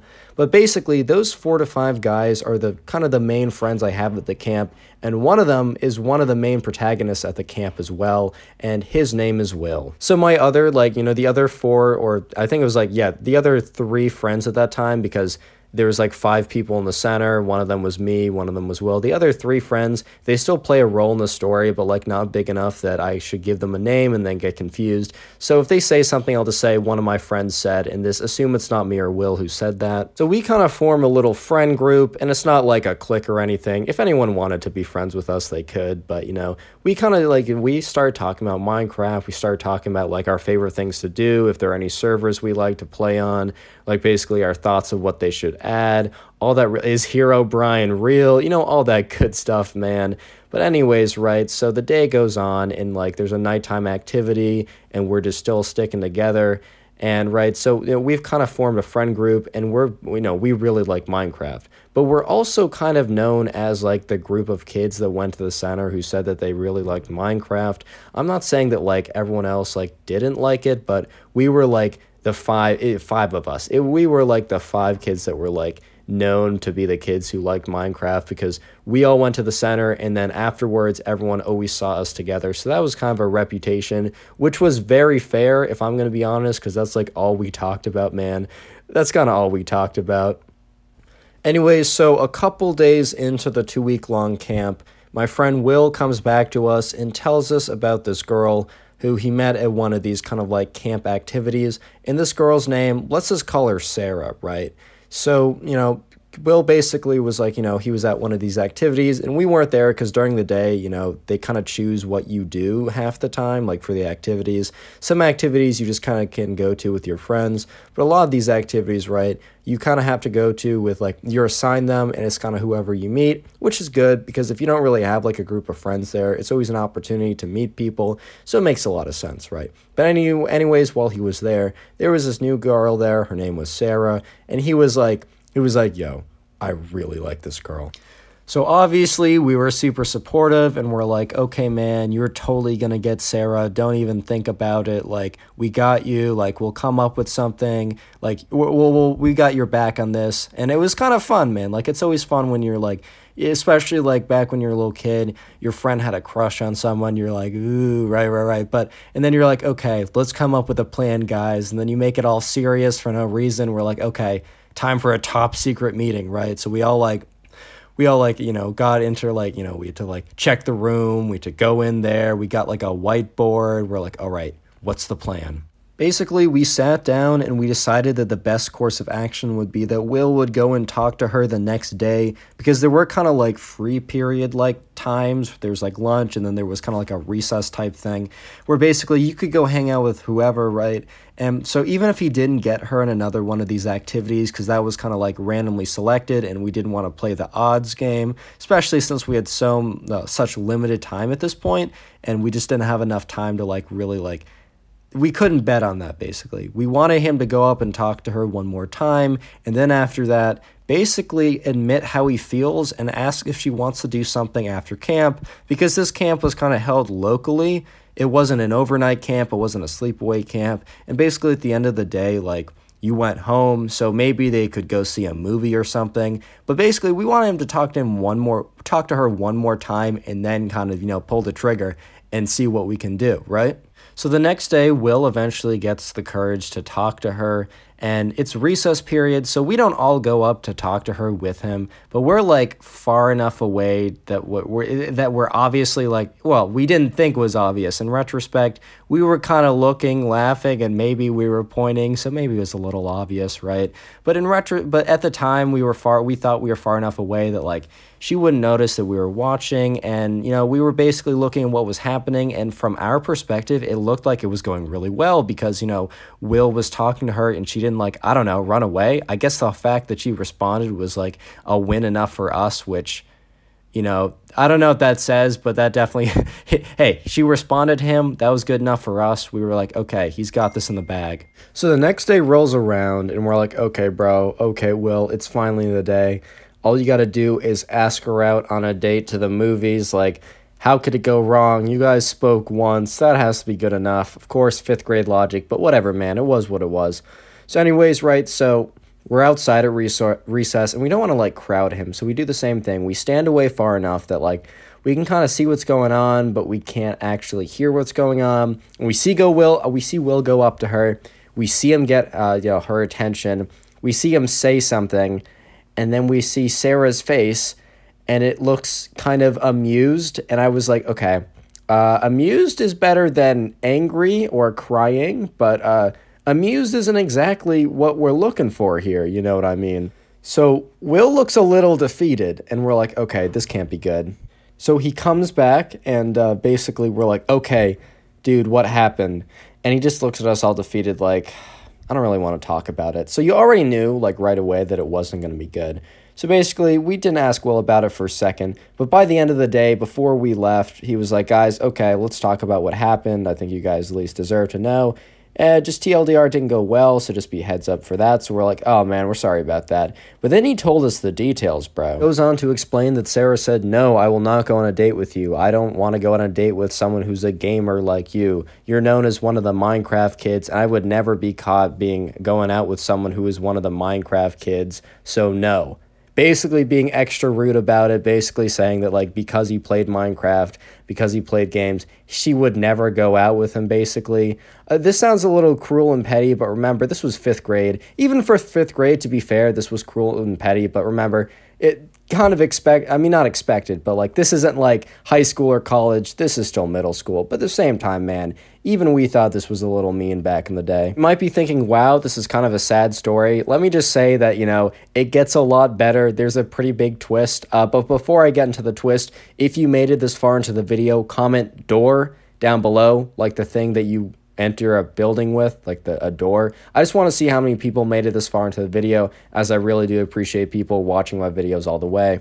So basically, the next day rolls around, and somehow we figure out that Sarah has a thing for this other guy this camp named PJ. I think I was telling one of my other friends there who was like friends with Sarah about the whole thing that went down, and she basically explained, she said, Oh, that's so tough. Like, I don't know why she was mean about it. Then she also said something about how Sarah had a thing for PJ so that Will shouldn't feel bad because, you know, you know, you know, she probably wasn't going to go out with them, video games or not. And I was like, okay, that's good to know.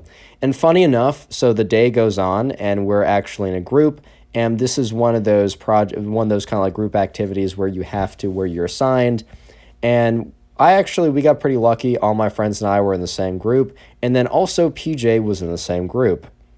So we're talking to PJ, and he's actually a pretty cool guy. And I don't really explain to Will that, you know, Sarah has a thing for him since, like, I just learned it and we just met the guy, and I was like, he seems cool enough, right? Like, and I didn't want to open, like, old wounds or anything. So I was just like, okay, like, whatever. I told him eventually, but in the beginning it was just like we were just chilling with them. It was a good time, and eventually the topic of like Minecraft comes up, and PJ admits that he actually is also a pretty big fan. I don't want to say admits, man. He was proud about it. He enjoyed it, right? Uh, the only person who really seemed it to be like something you'd want to admit would be Sarah, bro. She's the only person who really thought it as something as like shameful or something. I don't even know. But anyways, PJ admits that you know he also plays Minecraft, so you know we talk about that, and we actually kind of bond over that, man. I'm gonna be honest. Like the thing is, like he actually kind of joined our group afterwards. This was about a week in, so we didn't have a ton of time with him, but it was still kind of nice, right? So the next couple of days, you know, okay, so we had a weekend break and we talked to him a little bit uh, over that. And then when we came back the next week, we hung out the first couple days together. And the next week, he was kind of like now part of our group or whatever because we all kind of enjoyed Minecraft, right? And just so you know, over the weekend, I did tell Will, I'm like, hey, by the way, I found out that Sarah, you know, also likes this PJ guy, so just be aware. I hope it doesn't matter. He said, yeah, no, it really doesn't matter at all. He was kind of over the whole Sarah thing, anyways. I mean, we were just at camp. We are in fifth grade. Minecraft was obviously much more important to us at the time. So we're all sitting at lunch one day, and I see Sarah walking up to the table that we're sitting with, and it's me, my friends, Will is there, and PJ, who is now one of our buddies too. He's also sitting at the lunch table, and he was kind of facing behind her, so he didn't really see her coming. And I was just thinking to myself, okay, man, this is going to be interesting. Uh, what's about what's about to go down? So Sarah came up to PJ, and you know, apparently they've been talking a little bit throughout the last week or so. PJ wasn't aware of the whole will thing, which we just didn't think was necessary. Like at this point, he was over it. We were over it. It would have just made drama. But Sarah had been talking to PJ for a little bit, and then Sarah, while just kind of standing there, after a little bit of small talk, was like, while Will was there, she knew Will was there. So this was a little bit extra cruel just because of that fact.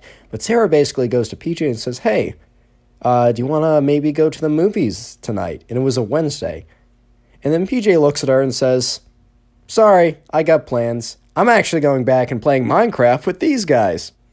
Sarah was like, okay, and left. And while we didn't explain to PJ why that was probably the most the, probably the best, most incredible thing he could have ever done, and why Will probably loved him 10x times as much as he did before. We couldn't explain it to him, but bro, I was looking at Will's face after that. He was just sitting there and he was just smiling because this girl basically rejected him because, oh no, he played Minecraft. And then all of a sudden, the guy of, his, of her dreams rejects her to go play Minecraft with Will. And it was just, it was a good way to end the camp and we had just a we no more drama for the rest of the camp. We had a good last couple days together, and some of us even still talk to this day, which is pretty cool. Anyways, guys, if you made it this far into the video, thank you so much for watching. And if you want to support the channel, uh, all you got to do is watch another one of my videos. There's a chance that you'll see some videos on screen right now, and if not, just go ahead and click on my channel. But also feel free if you want to watch more storytime videos to click the storytime playlist on screen. And if you don't see it for some reason,